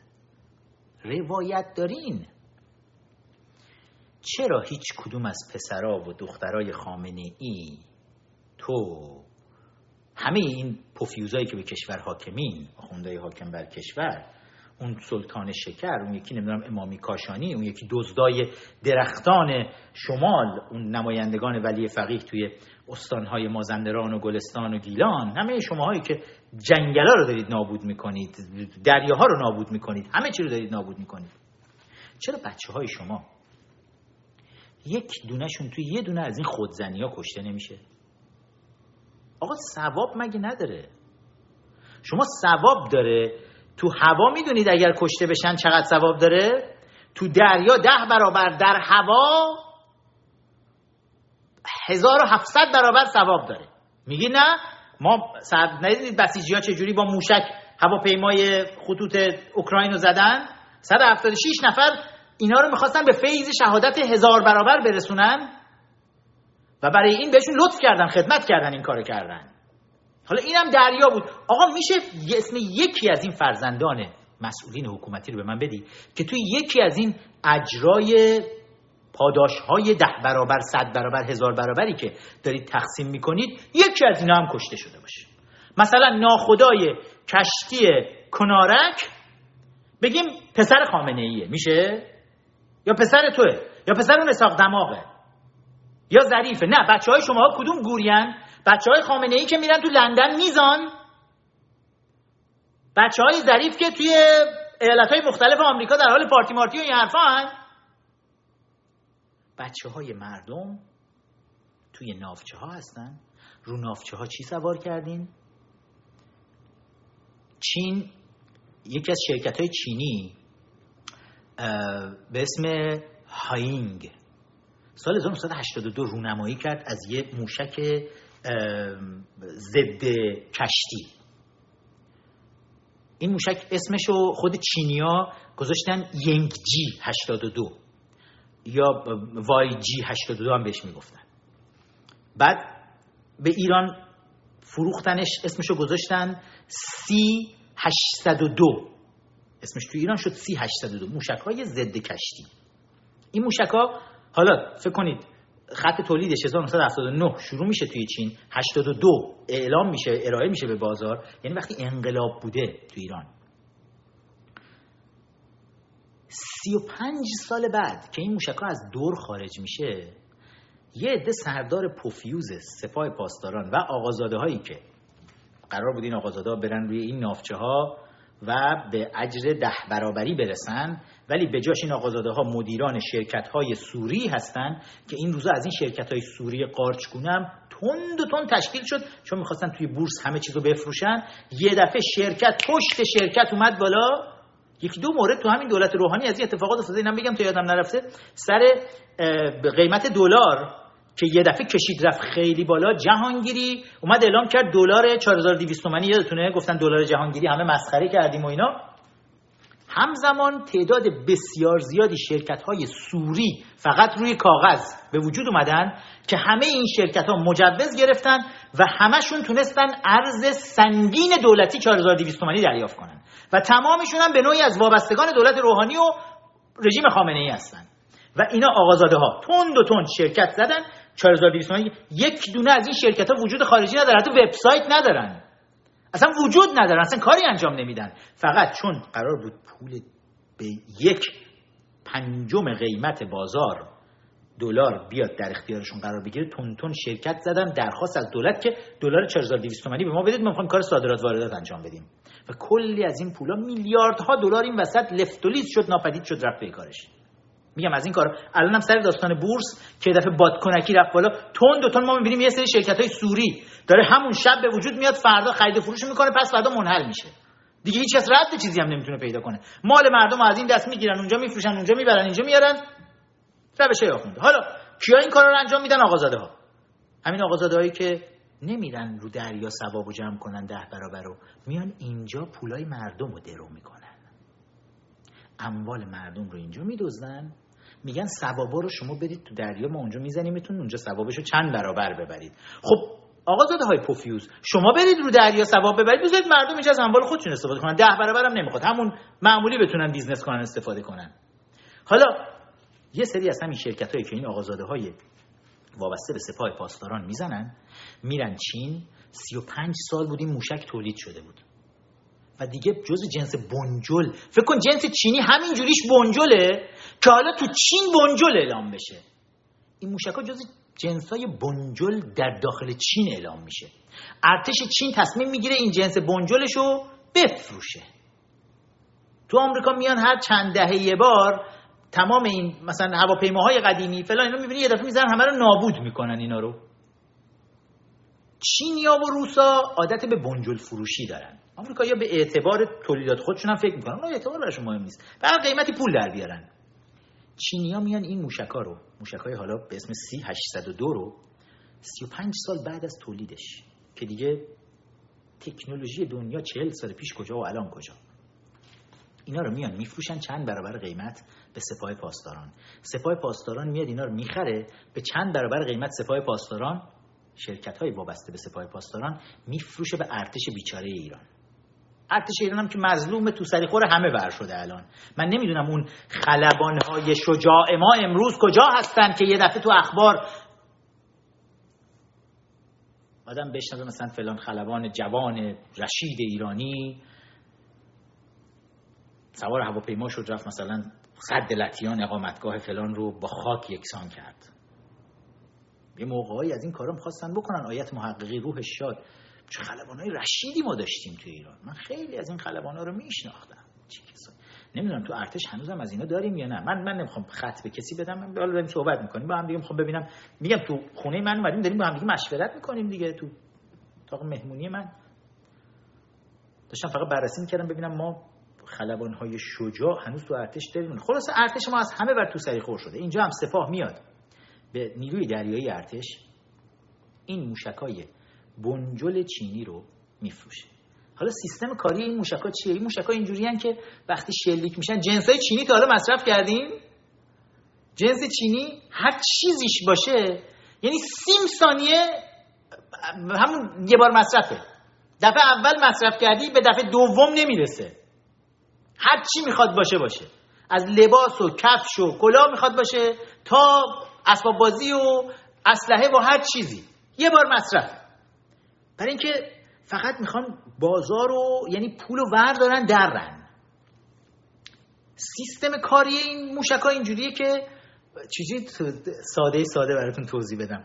مثلا فکر کنید یه فرمت آهن ربایی براش می‌ذارن که موشک که شلیک میشه بعد اولین اجناس آهنی که ببینه موشک هدایت میشه به اون سیستم مثلا فکر کنید مغناطیسی هدایت میشه به سمت اون فلز و میره اونو می‌زنه. حالا این جنس های بنجل چینی موشک های بنجل زده کشتی چینی رو سوار کردن رو کشتی جماران که مال ارتش مثلا ولی جنس و سپاه رفته خریده. بعد نافچه کنارک؟ این هم هم جوانای مثلا ایران داخلش نشستن جوانای ارتشی بیچاره چه می‌دونن چه خر تو خریه اونجا؟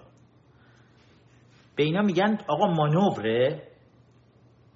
روحانی می‌گفت برای دفاع از مردم ایران. دفاع از مردم ایرانه. شما هی دارید کر میریزید انگولک می‌کنید ناوای بزرگ هواپیمابر آمریکایی رو اونجا توی خلیج فارس مانور می‌ذارید برای خودتون. امنیت مردمه یا امنیت حکومت خودتونه؟ نگران چی چی هستید؟ تنها چیزی که براتون مهم نیست امنیت اون جوانایی که دارید میفرستید اونجا. نافچه کنارک میره یه هدفی رو یه شیء مثلا فلزی رو به اسم سیبل هدف ببره بذاره وسط دریا. ببره بذاره وسط دریا که توی این مانور با خورزوخان دشمن فرضی مثلا این هدفه باشه. اینا با این موشک چینی از روی نافچه جماران اون هدف رو بزنن. کنارک میره هدف رو می‌ذاره بعد خودش از هدف فاصله می‌گیره. زیادی اینا به جنس چینی اعتماد می‌کنن. از هدف فاصله می‌گیره موشک چینی از اون ور شلیک میشه. موشک چینی که میاد رو هوا مغناطیس و میگه خب کدومشون گنده تره؟ جنس آهنی گنده تری این ور است. موشک متمایل میشه به سمت نافچه کنارک. اون چیزی که رفته اون هدف رو بذاره تو دریا. می‌بینه اون کوچیکتره این بزرگتره میاد اینو می‌زنه. انقدر احمقانه است. این سیستمای ناوبری که چینیا دارن استفاده می‌کنن. اون وقت فکر کنید اون آقازاده پوفیوزی که رفته این سیستم موشکی رو خریده از چین. آیا میان اونو بکشن به دادگاه بگن این چه آشغالی رفتی برای ما خریدی که جون این همه جوون ما رو گرفتی؟ نه هر وقت رفتن اون دوتا بسیجی رو که نشسته بودن توی پایگاه بسیج نزدیک شهریار و دوتا موشک رو شلیک کردن به هواپیمای اوکراینی و 176 نفر رو کشتن که توی مجلس ایران هم میشینن میگن هیچ کس دستگیر نشده و قرار نیست دستگیر بشه. هر وقت اون دوتا بسیجی رو گرفتن مطمئنا میان میرن سراغ اون آقازاده ای که یک شرکت سوری زده بود و رفته بود از طرف سپاه پاسداران از چین موشک بنجل خریده بود آورده بود. فروخته بود سپاه پاسداران این موشک بنجل رو به ارتش ارتش برداره نصب کنه روی نافچه خودش نافچش برداره بزنه اشتباهی بیاد بره بخوره به این یکی. در این حد خرد و خری کشور. دوست و دوست بازاریه. پشت مله ها با آقازاده هاشونه برای دزدیدن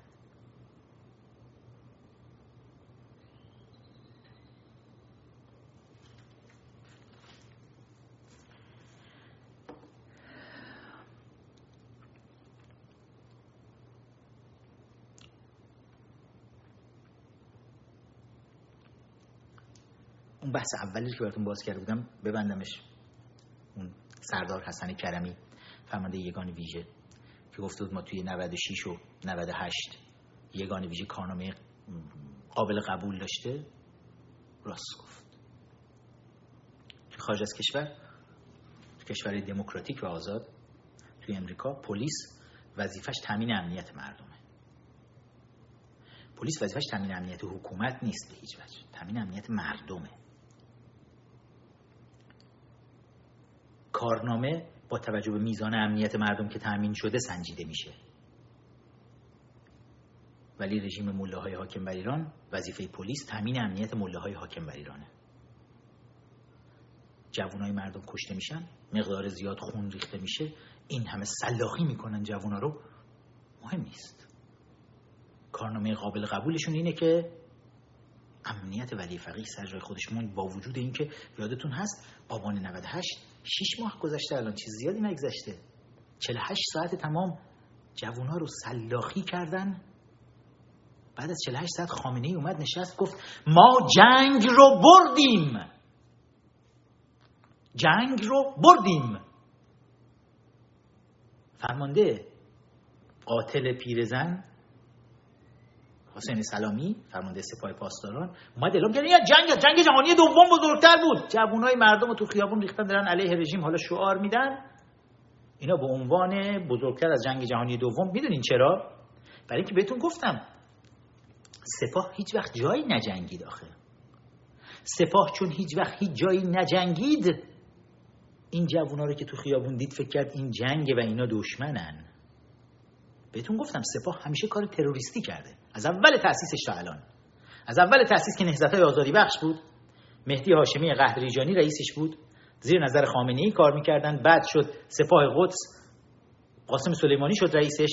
همینجوری فقط وظیفه سپاه کشتن جوانان در داخل کشور مخالفین حکومت مخالفین رژیم و در بیرون کشور opposition.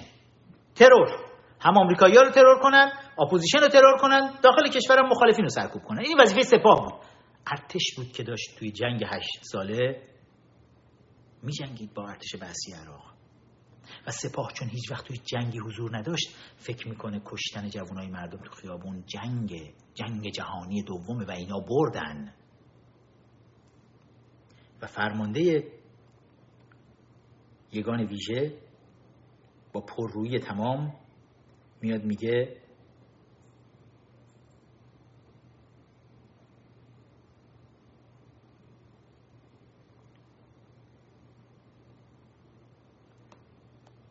عین چیزش یه بار دیگه با هم دیگه نگاه کنیم چیزی که گفت.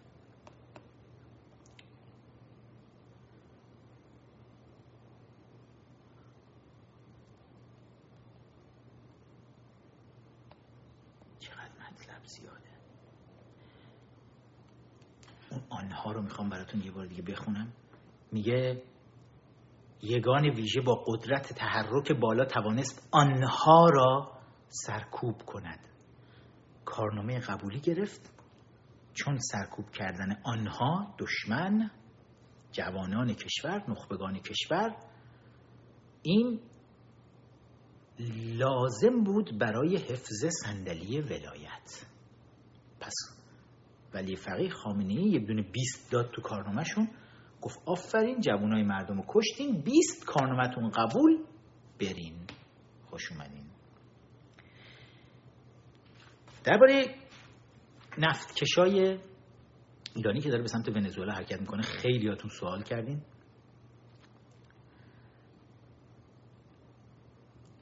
یه اتاق خبر تلویزیون مناتو بسیار زیبا این رو توضیح میده. می‌خوام با همدیگه این رو گوش کنیم.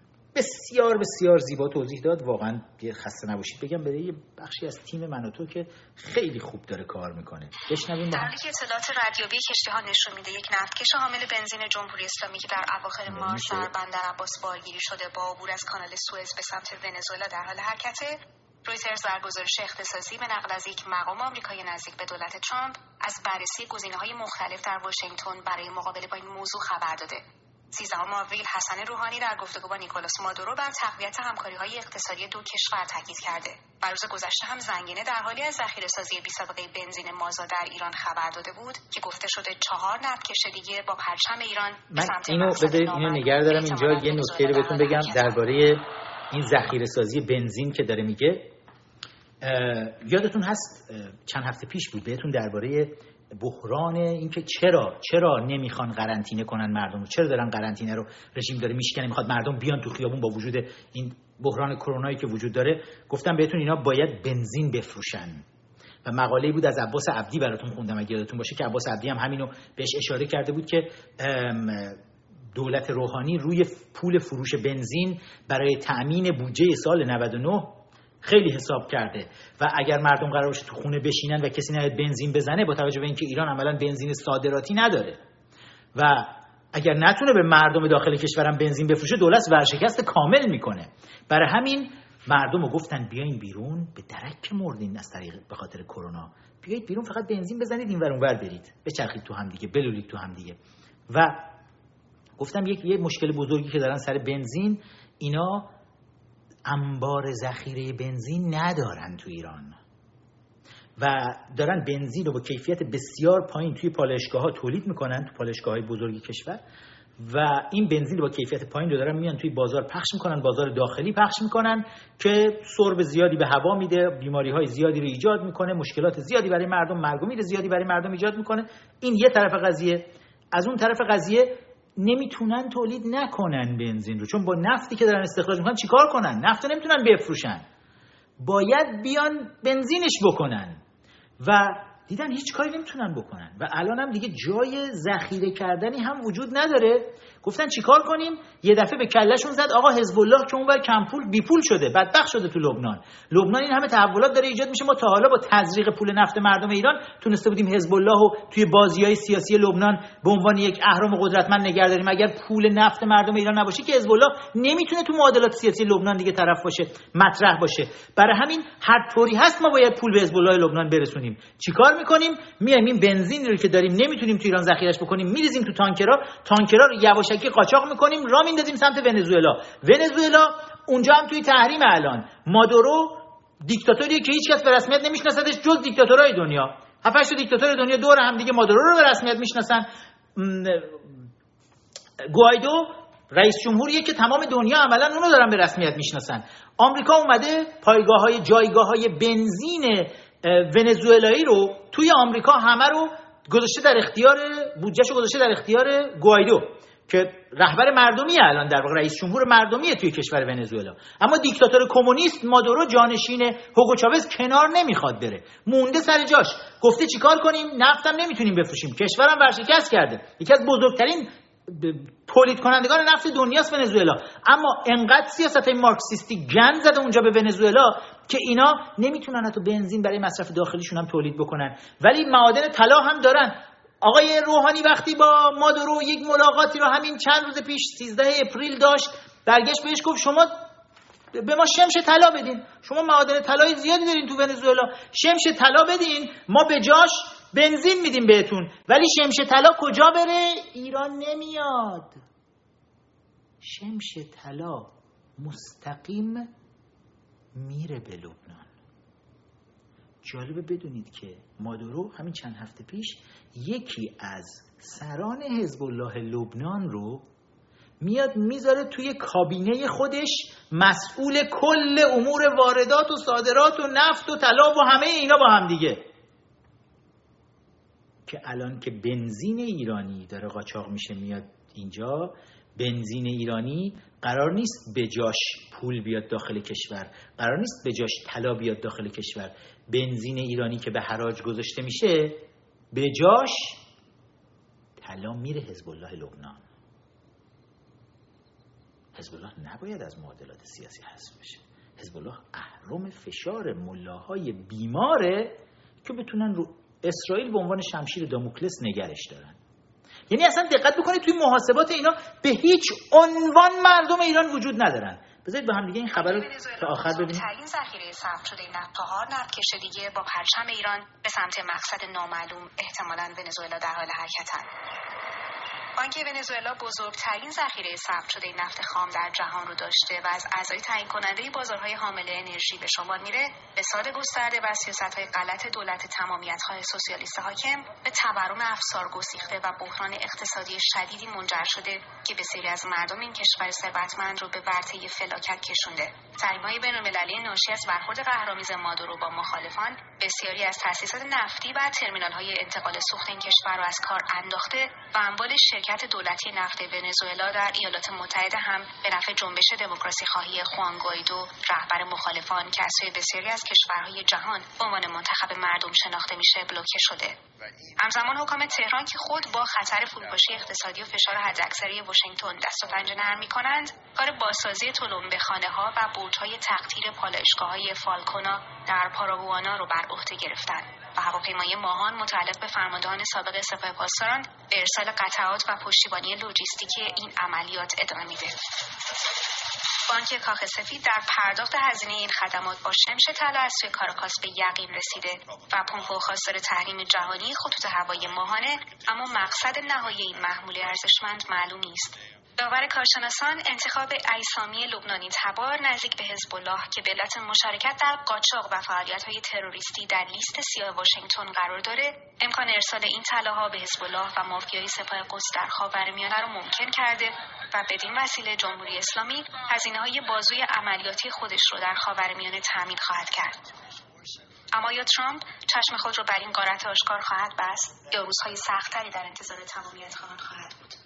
فکر کنم به بهترین شکل توی این خبر قشنگ توضیح دادن چه اتفاقی داره میفته و داستان اینا چیه. حالا امروز ارتش ایالات متحده آمریکا ناوهایی رو فرستاده که فعلا دارن مونیتور می‌کنن حرکت این نفتکش ها رو به سمت ونزوئلا توی دریای کارائیب و حالا دارن بررسی می‌کنن ببینن که چه برخوردی می‌خوان بکنن تا ببینیم چه دستوری داره صادر میشه از طرف پرزیدنت ترامپ و کاخ سفید. اما این فقط یکی از صدها دزدی و شیطنت و جنایتیه که ملاها دارن گوشه و کنار انجام میدن.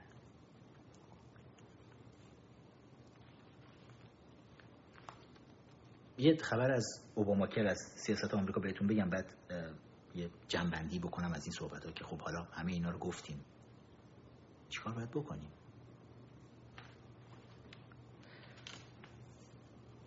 برای خیلی از دوستا سوال پیش اومده این داستان اوباما گیت چیه که president ترامپ هشتگش رو زد و خیلی داره الان صحبت میشه تو رسانه‌های آمریکایی هم خیلی داره درباره اوباما گیت و اینا حرف زده میشه. داستان اوباما گیت برمیگرده به اون روزای transition که نوامبر هر چهار سال ماه نوامبر انتخابات ریاست جمهوری در آمریکا برگزار میشه و تو فاصله نوامبر تا ژانویه معمولا حدود 20 ژانویه که رئیس جمهور جدید روی کار میاد. دوران ترانزیشن سه چهار ماه دورانیه که سه ماه حدودا رئیس جمهور قبلی تحویل میده دولت رو به رئیس جمهور جدید. باید شرایط رو فراهم بکنه پرونده ها اسناد همه چی رو منتقل بکنن به رئیس جمهور جدید که انتخابات رو برده اینا در دوران اوباما یعنی 200 و اندی سال توی آمریکا داره این کار انجام میشه. اوباما یه خیانتکار در پایان دوره خودش. وقتی که انتخابات برگزار میشه. انتخابات نوامبر سال 2016 پرزیدنت ترامپ انتخاب میشه. تمام تلاشش رو اوباما کرده بود نذاره ترامپ انتخاب بشه. نتونست. و دموکراسی آمریکایی جلوی خیانت اوباما رو گرفت. بعد توی این سه ماه به جای اینکه بیاد یک ترانزیشن خیلی ملایمی رو انجام بده مراحل انتقال خیلی ملایم انجام بشه جلساتی گذاشته میشه. که اوج این جلسات 5 ژانویه سال 2017 توجه بکنید که از 20 ژانویه 2017 رسما پرزیدنت ترامپ داره کار خودش رو توی کاخ سفید شروع می‌کنه. مراسم ایناگریشن میگم 19 هم یا 20 ژانویه بود. خود من هم دعوت بودم. اتفاقا توی این مراسم همون ردیف اول نشسته بودیم که پرزیدنت ترامپ اومد و ریاست جمهوری خودش رو رسما اعلام کرد. موقعی بود که چپ ها کمونیست ها فمینیست ها همه دست به دست هم دیگه اومدن تظاهرات صورتی زنان علیه ترامپ را انداختن و جان کری با سگ خودش که قلاده صورتی بسته بود بهش تو خیابون افتاده بود علیه ترامپ تا دیروز وزیر خارجه بود فرداش داشت فوش به رئیس جمهور بعدی می‌داد. چیزایی که ما هیچ وقت توی کلاس سیاسی آمریکاش ندیده بودیم. انقدر لو کلاسی و بی کلاسی رو. و حالا این 20 ژانویه قرار بود این کار انجام بشه. 5 ژانویه 15 روز قبل دو هفته قبل. اوباما جلسه ای رو می‌ذاره توی دفتر کار خودش تو کاخ سفید. توی این جلسه رئیس CIA میاد رئیس سازمان چی میگن بهش؟ سازمان ملی اطلاعات ملی کاخ سفید هست. رئیس اف بی آی جیمز کومی حضور داره. جان برنن هست جیمز کلپر هست. فکر همه رؤسای سازمان های اطلاعاتی آمریکا. مشاور امنیت ملی خود president سابق فعلی سوزان رایس همه اینا می‌بینید دور هم دیگه جمع شدن. و اوباما به رئیس اف بی آی میگه ماها همه دورمون داره تموم میشه. دو هفته دیگه. اون کسایی که میمونن تو آفیساشون شما برنامه خودتون رو برای برکنار کردن رئیس جمهور جدید ادامه بدید. این یه کودتاه کودتایی که کی داره این کودتا رو هدایت می‌کنه؟ شخص رئیس جمهور سابق حالا که دو هفته دیگه در دوره ریاست جمهوریش تموم میشه داره یه کودتا رو هدایت می‌کنه. و از رئیس اف چون که معمولا مرسوم هست. هر رئیس جمهوری که دورش تموم میشه رئیس CIA رؤسای دیگه سازمان اطلاعاتی همراه کابینه اون رئیس جمهور کنار میرن. ولی رئیس FBI معمولا تو دوره های ده ساله می‌ذارن بمونه که یک امنیت روانی توی جامعه سیاسی آمریکا برقرار باشه. اف سر جای خودش باشه و با عوض شدن رئیس جمهورا رؤسای اف عوض نشن. معمولا دوره ها رو ده ساله می‌ذارن. یعنی رئیس اف بی آی جیمز کومی سر جای خودش میموند. دوره اوباما رئیس اف بی آی بود. حالا دوره ترامپ هم می‌تونست ادامه بده سر جای خودش بمونه. برای همین اوباما به این رو می‌کنه. میگه تو جیمز کومی تو از همه شغلت امنتره. تو به من گزارش بده. حتی بعد از پایان ریاست جمهوری دو هفته دیگه بازم به ترامپ گزارش نده. به من که رئیس جمهور سابق هستم گزارش بده که وضعیت این تحقیقاتی که علیه ترامپ و تیمش داریم را میندازیم چی هست و مخصوصا focus کنید روی ژنرال فلین که مشاور امنیت ملی ترامپه و یک دموکراته به ما دموکرات ها خیانت کرده رفته سمت جمهوری خواه و الان مشاور امنیت ملی ترامپ شده و ژنرال فلین رو کلاه سرش بذارید. شما تو اف بی آی که بتونیم دستگیرش کنیم برکنار بشه اخراج بشه از سمت خودش و از طریق general فلین بتونیم کل دولت ترامپ رو استیضاح کنیم بکشیم پایین. این کودتا رو اوباما کلید می‌زنه. رسما 5 ژانویه 2017 و جلسه بعدی دوازده ژانویه جلسه بعدی 17 ژانویه. جلسه آخر 19 ژانویه برگزار میشه. تا آخرین روز این جلسات برگزار می‌شد. حتی اوباما میاد یه خونه ای رو می‌خره تو خود واشنگتن. این چیزا رو ما تو دوران ریاست جمهوری هیچ کدوم از رئیس جمهورهای قبلی ندیدیم. دورشون که تموم شد مثل بچه آدم رفتن تو ایالت خودشون نشستن. اوباما از ایلینویز اومده بود. برمیگشت خبر مرگش می‌رفت. تو همون شیکاگو میشه هر غلطی می‌خواست بکنه همونجا می‌کرد. کتاب خونه خودش را مینداخت ولی اومد اوباما یه خونه خرید یه قلعه در واقع تو قلب شهر واشنگتن قلعه رو خرید دور تا دور دیوارای بسیار بلند کشیدن. تمام تیم خودش رو دعوت کرد توی این قلعه کنارش باشن. که هنوز هم توی چهار سالی که ترامپ سر کاره تیم اوباما کنارش دارن کار می‌کنن. تیمی که این کودتا رو داشتن هدایت می‌کردن. تمام این مدت. تا کشوندنش به استیزاه پرزیدنت و موفق نشدن و همچنان دارن ادامه میدن. که حالا وقتی که الان اسناد رو شد رئیس جدید شورای امنیت امریکا اومد وسط به عنوان سرپرست اومد وسط ریچارد گرنل که سفیر سابق آمریکا توی آلمان بود اومد وسط و قاطعانه رفت سراغ اف بی آی و گفت شما چرا اسناد و تحویل ما نمیدین؟ بدید ببینیم چه خبره؟ چیکار داشتن می‌کردن تو این روزهای آخر دولت اوباما؟ و بعد از چهار سال مقاومت بالاخره اف بی آی وادار شد که این اسناد رو بیاد تحویل بده. سازمان دیگه اطلاعاتی رو وادار کرد گرنل که بیان تحویل بدن اسناد رو. اسناد رو تحویل دادن و دیدن توی اسناد چه خبره که تا شخص اوباما توی این پرونده دست داشتن همه داشتن کثافتکاری می‌کردن که پاپوش بسازن برای ترامپ که به هر قیمتی ترامپ رو بتونن برکنارش بکنن. و اینجا بود که دیگه پرزیدنت ترامپ اومد وسط و اوباما گیت رو نوشت که برگرفته از نگاهی داره به همون مسئله رسوایی واترگیت که در دوران نیکسون توی هتل واترگیت توی واشنگتن اومدن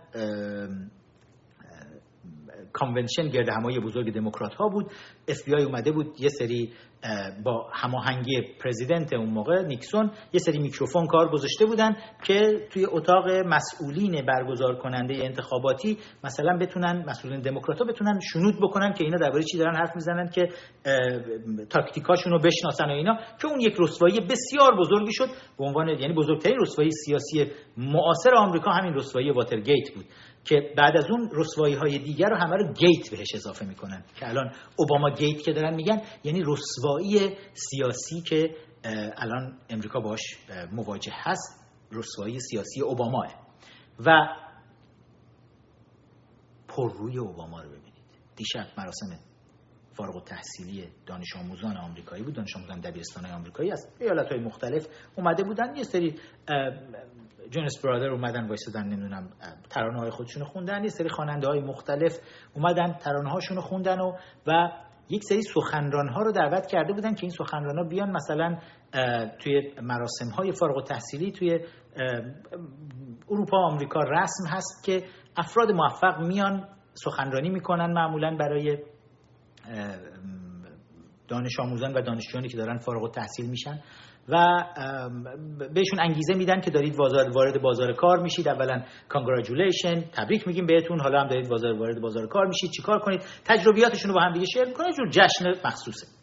امسال به خاطر کرونا هیچ کدوم از مدارس این جشن رو نگرفتن و تصمیم گرفتن این جشن رو تلویزیونی بگیرن. رسانه های مختلف آمریکایی همه با هم تصمیم گرفتن همزمان این جشن رو پخش بکنن. ولی یک شیطنت و کثافتکاری بود که توسط رسانه های چپگرای آمریکایی انجام شد و متاسفانه فاکس نیوز رو هم گول زدن که گفتن آقا جشن فارغ التحصیلی دیگه شما بیاید پخش کنید. ما همه داریم پخش می‌کنیم. ABC NBC CBS نمی‌دونم CNN همه همه دارن پخش می‌کنن. فاکس نیوز گفت باشه ما هم پخش می‌کنیم. و وقتی پخش کردن چون قبلا برنامه در اختیارشون قرار گرفته نشده بود متوجه شدن چه کسافتکاری توی این برنامه گذاشتن. معمولا رسمینه تو این برنامه های ملی رئیس جمهور وقت کشور میاد اونم پیام خودش رو میده به دانش آموزانی که دارن فارغ التحصیل میشن.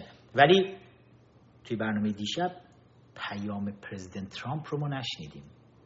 اوباما سخنرانی انگار تو این کشور هنوز اوباما برای این رسانه های چپگرا رئیس جمهوره. اوباما سخنرانی کرد و تازه توی این سخنرانی به پرزیدنت ترامپ حمله هم کرد با بیشرمی تمام. یعنی میگم اوج بیکلسی رو ما تو رفتار دموکرات ها و به ویژه شخص اوباما و تیمش داریم می‌بینیم که یعنی واقعا خدا صبر بده فقط به ترامپ. من نمی‌دونم دیگه چی باید بگیم. با مجموعه این کسافتکاری هایی که دارن می‌بینن که چطور دست جمعی جمع میشن این رسانه های چپ با هم دیگه. و فقط تمام هدفشون اینه که همچنان رؤیای پدر اوباما پدر دروغینش باراک حسین اوبامای سینیور و پدر واقعیش فرانک مارشال دیویس رو دنبال بکنن که دنیا مشکلش وقتی حل میشه که آمریکا کوچیک بشه. بشه یه کشور اندازه بقیه کشورهای دنیا دیگه مشکل حل میشه. بله مشکل برای چین و روسیه حل میشه. چون دیگه اون وقت کمونیستا بدون هیچ مشکلی می‌تونن تمام دنیا رو قلمبه ببلعن و مال خودشون بکنن.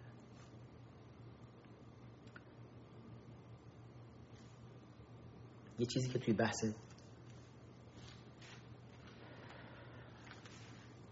مذهبی که داشتیم درباره علی و حسن و حسین اینا می‌کردیم یادم رفت بگم بحث سندرز بود. الان داشتم درباره سیاست آمریکا می‌گفتم برنی سندرز یادم اومد.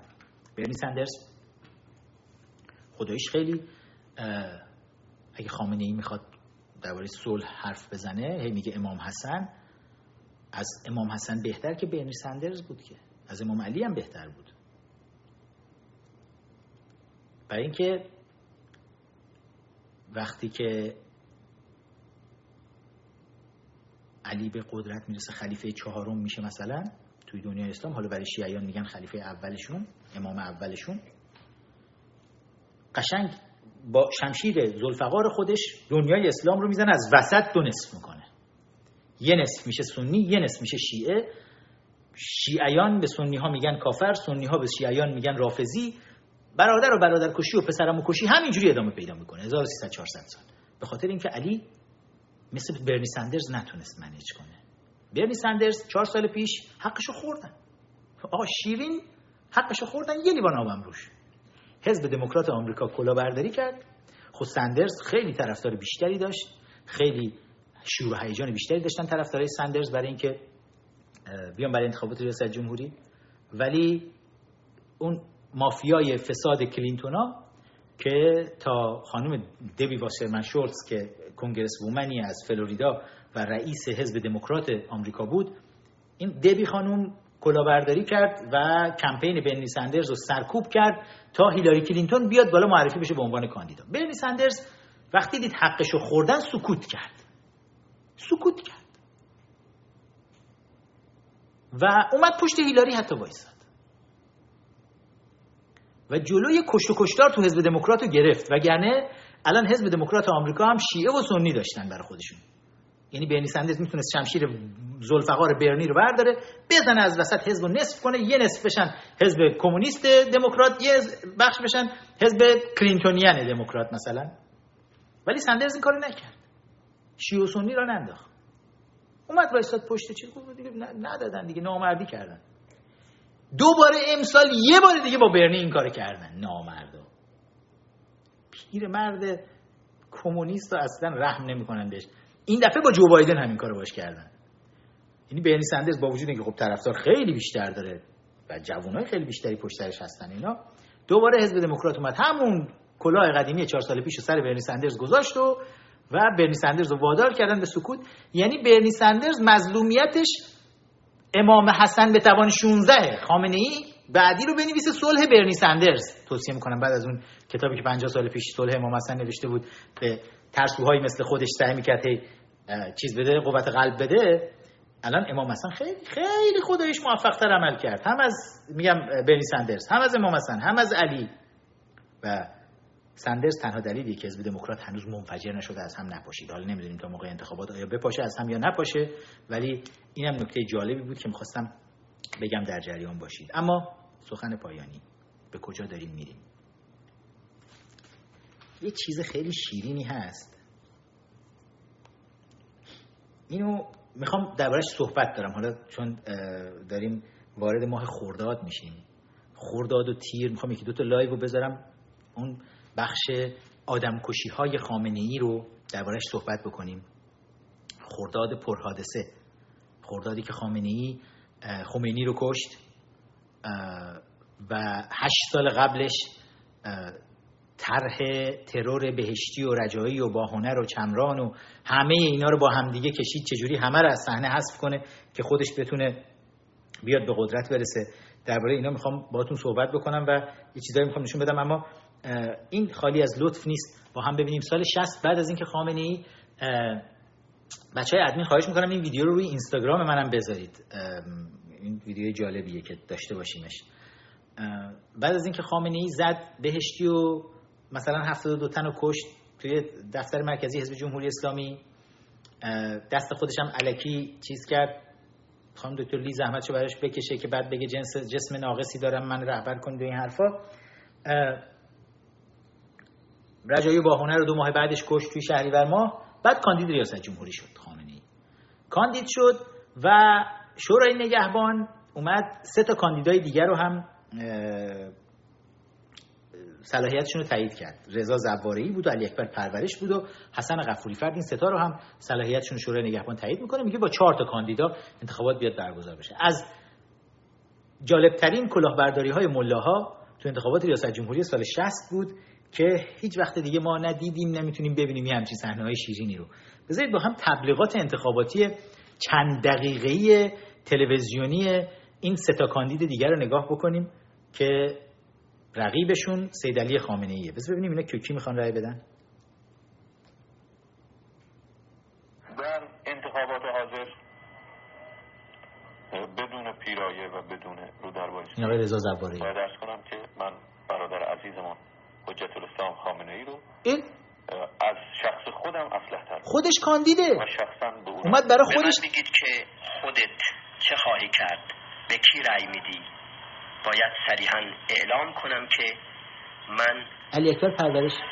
در این مقطع در حقیقت بهترین فرد و شایسته ترین فرد و لایق ترین فرد رو همون برادر عزیزی که همگان او رو دارید انتخاب می‌کنید یعنی حضرت حجت الاسلام و المسلمین جناب آقای خامنه ای او رو می‌شناسم. به نظر من صالح ترین در ما اون مرد مهراب و مصفر اون فرزند راستین علی اون شهید زنده اونی که هم در جبهه ها حضورش به سربازان ما رشد و روحیه و شهامت و شجاعت میده و هم در محراب نماز جمعه وجودش و خطبه هایش قلب های ما را با نور خدا روشن می‌کنند فرزند راستین علی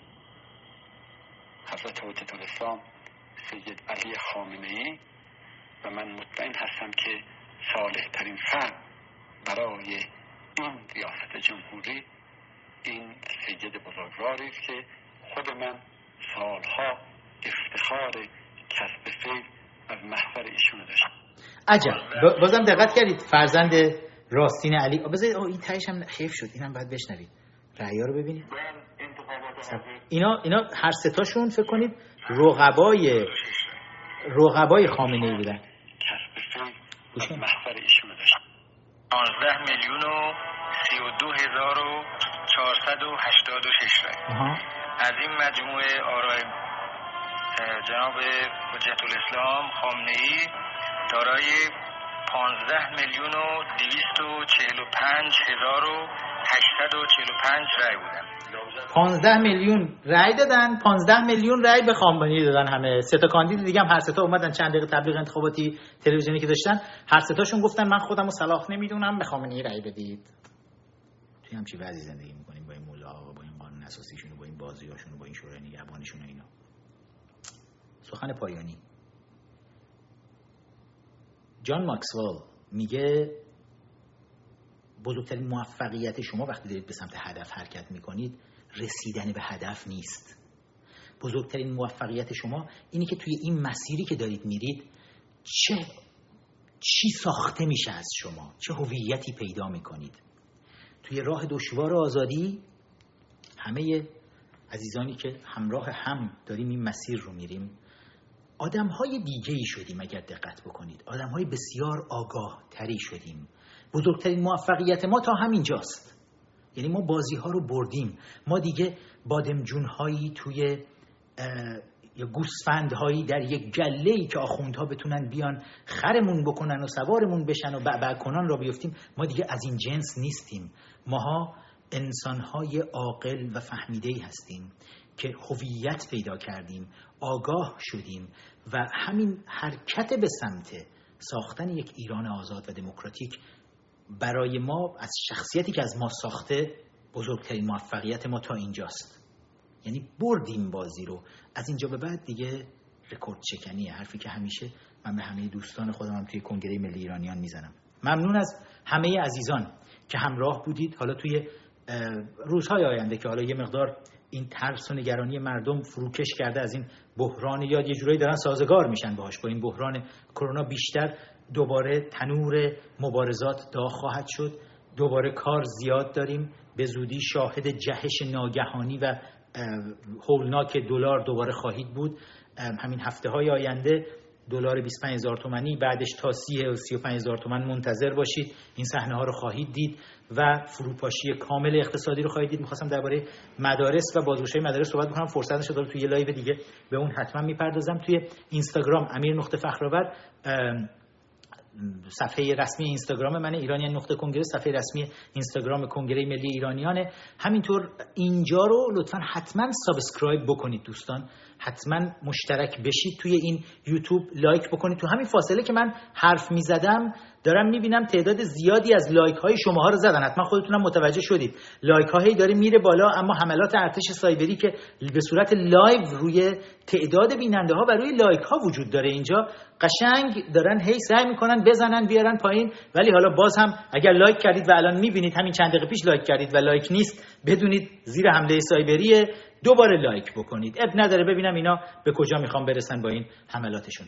همه شما رو به یزدان پاک میسپارم. خبرگزاری نیک نیوز خبرگزاری رسمی کنگره ملی ایرانیان رو فراموش نکنید. در پادکست هم می‌تونید این برنامه رو اگر شما کنگره ملی رو در پادکست search بکنید می‌تونید اونجا تمام این برنامه های من رو ببینید. بچه ها در قسمت IT ما دارن زحمت می‌کشن. live های من همه رو اونجا می‌تونید بذارید. بعدا گوش بکنید و سعی می‌کنیم که تا حد امکان راحت تر بکنیم. براتون دسترسی به مجموعه این برنامه ها رو. به یزدان پاک میسپارمتون. پاینده ایران بدرود. کمتر گول خرافات مذهبی آخوندها رو بخوریم.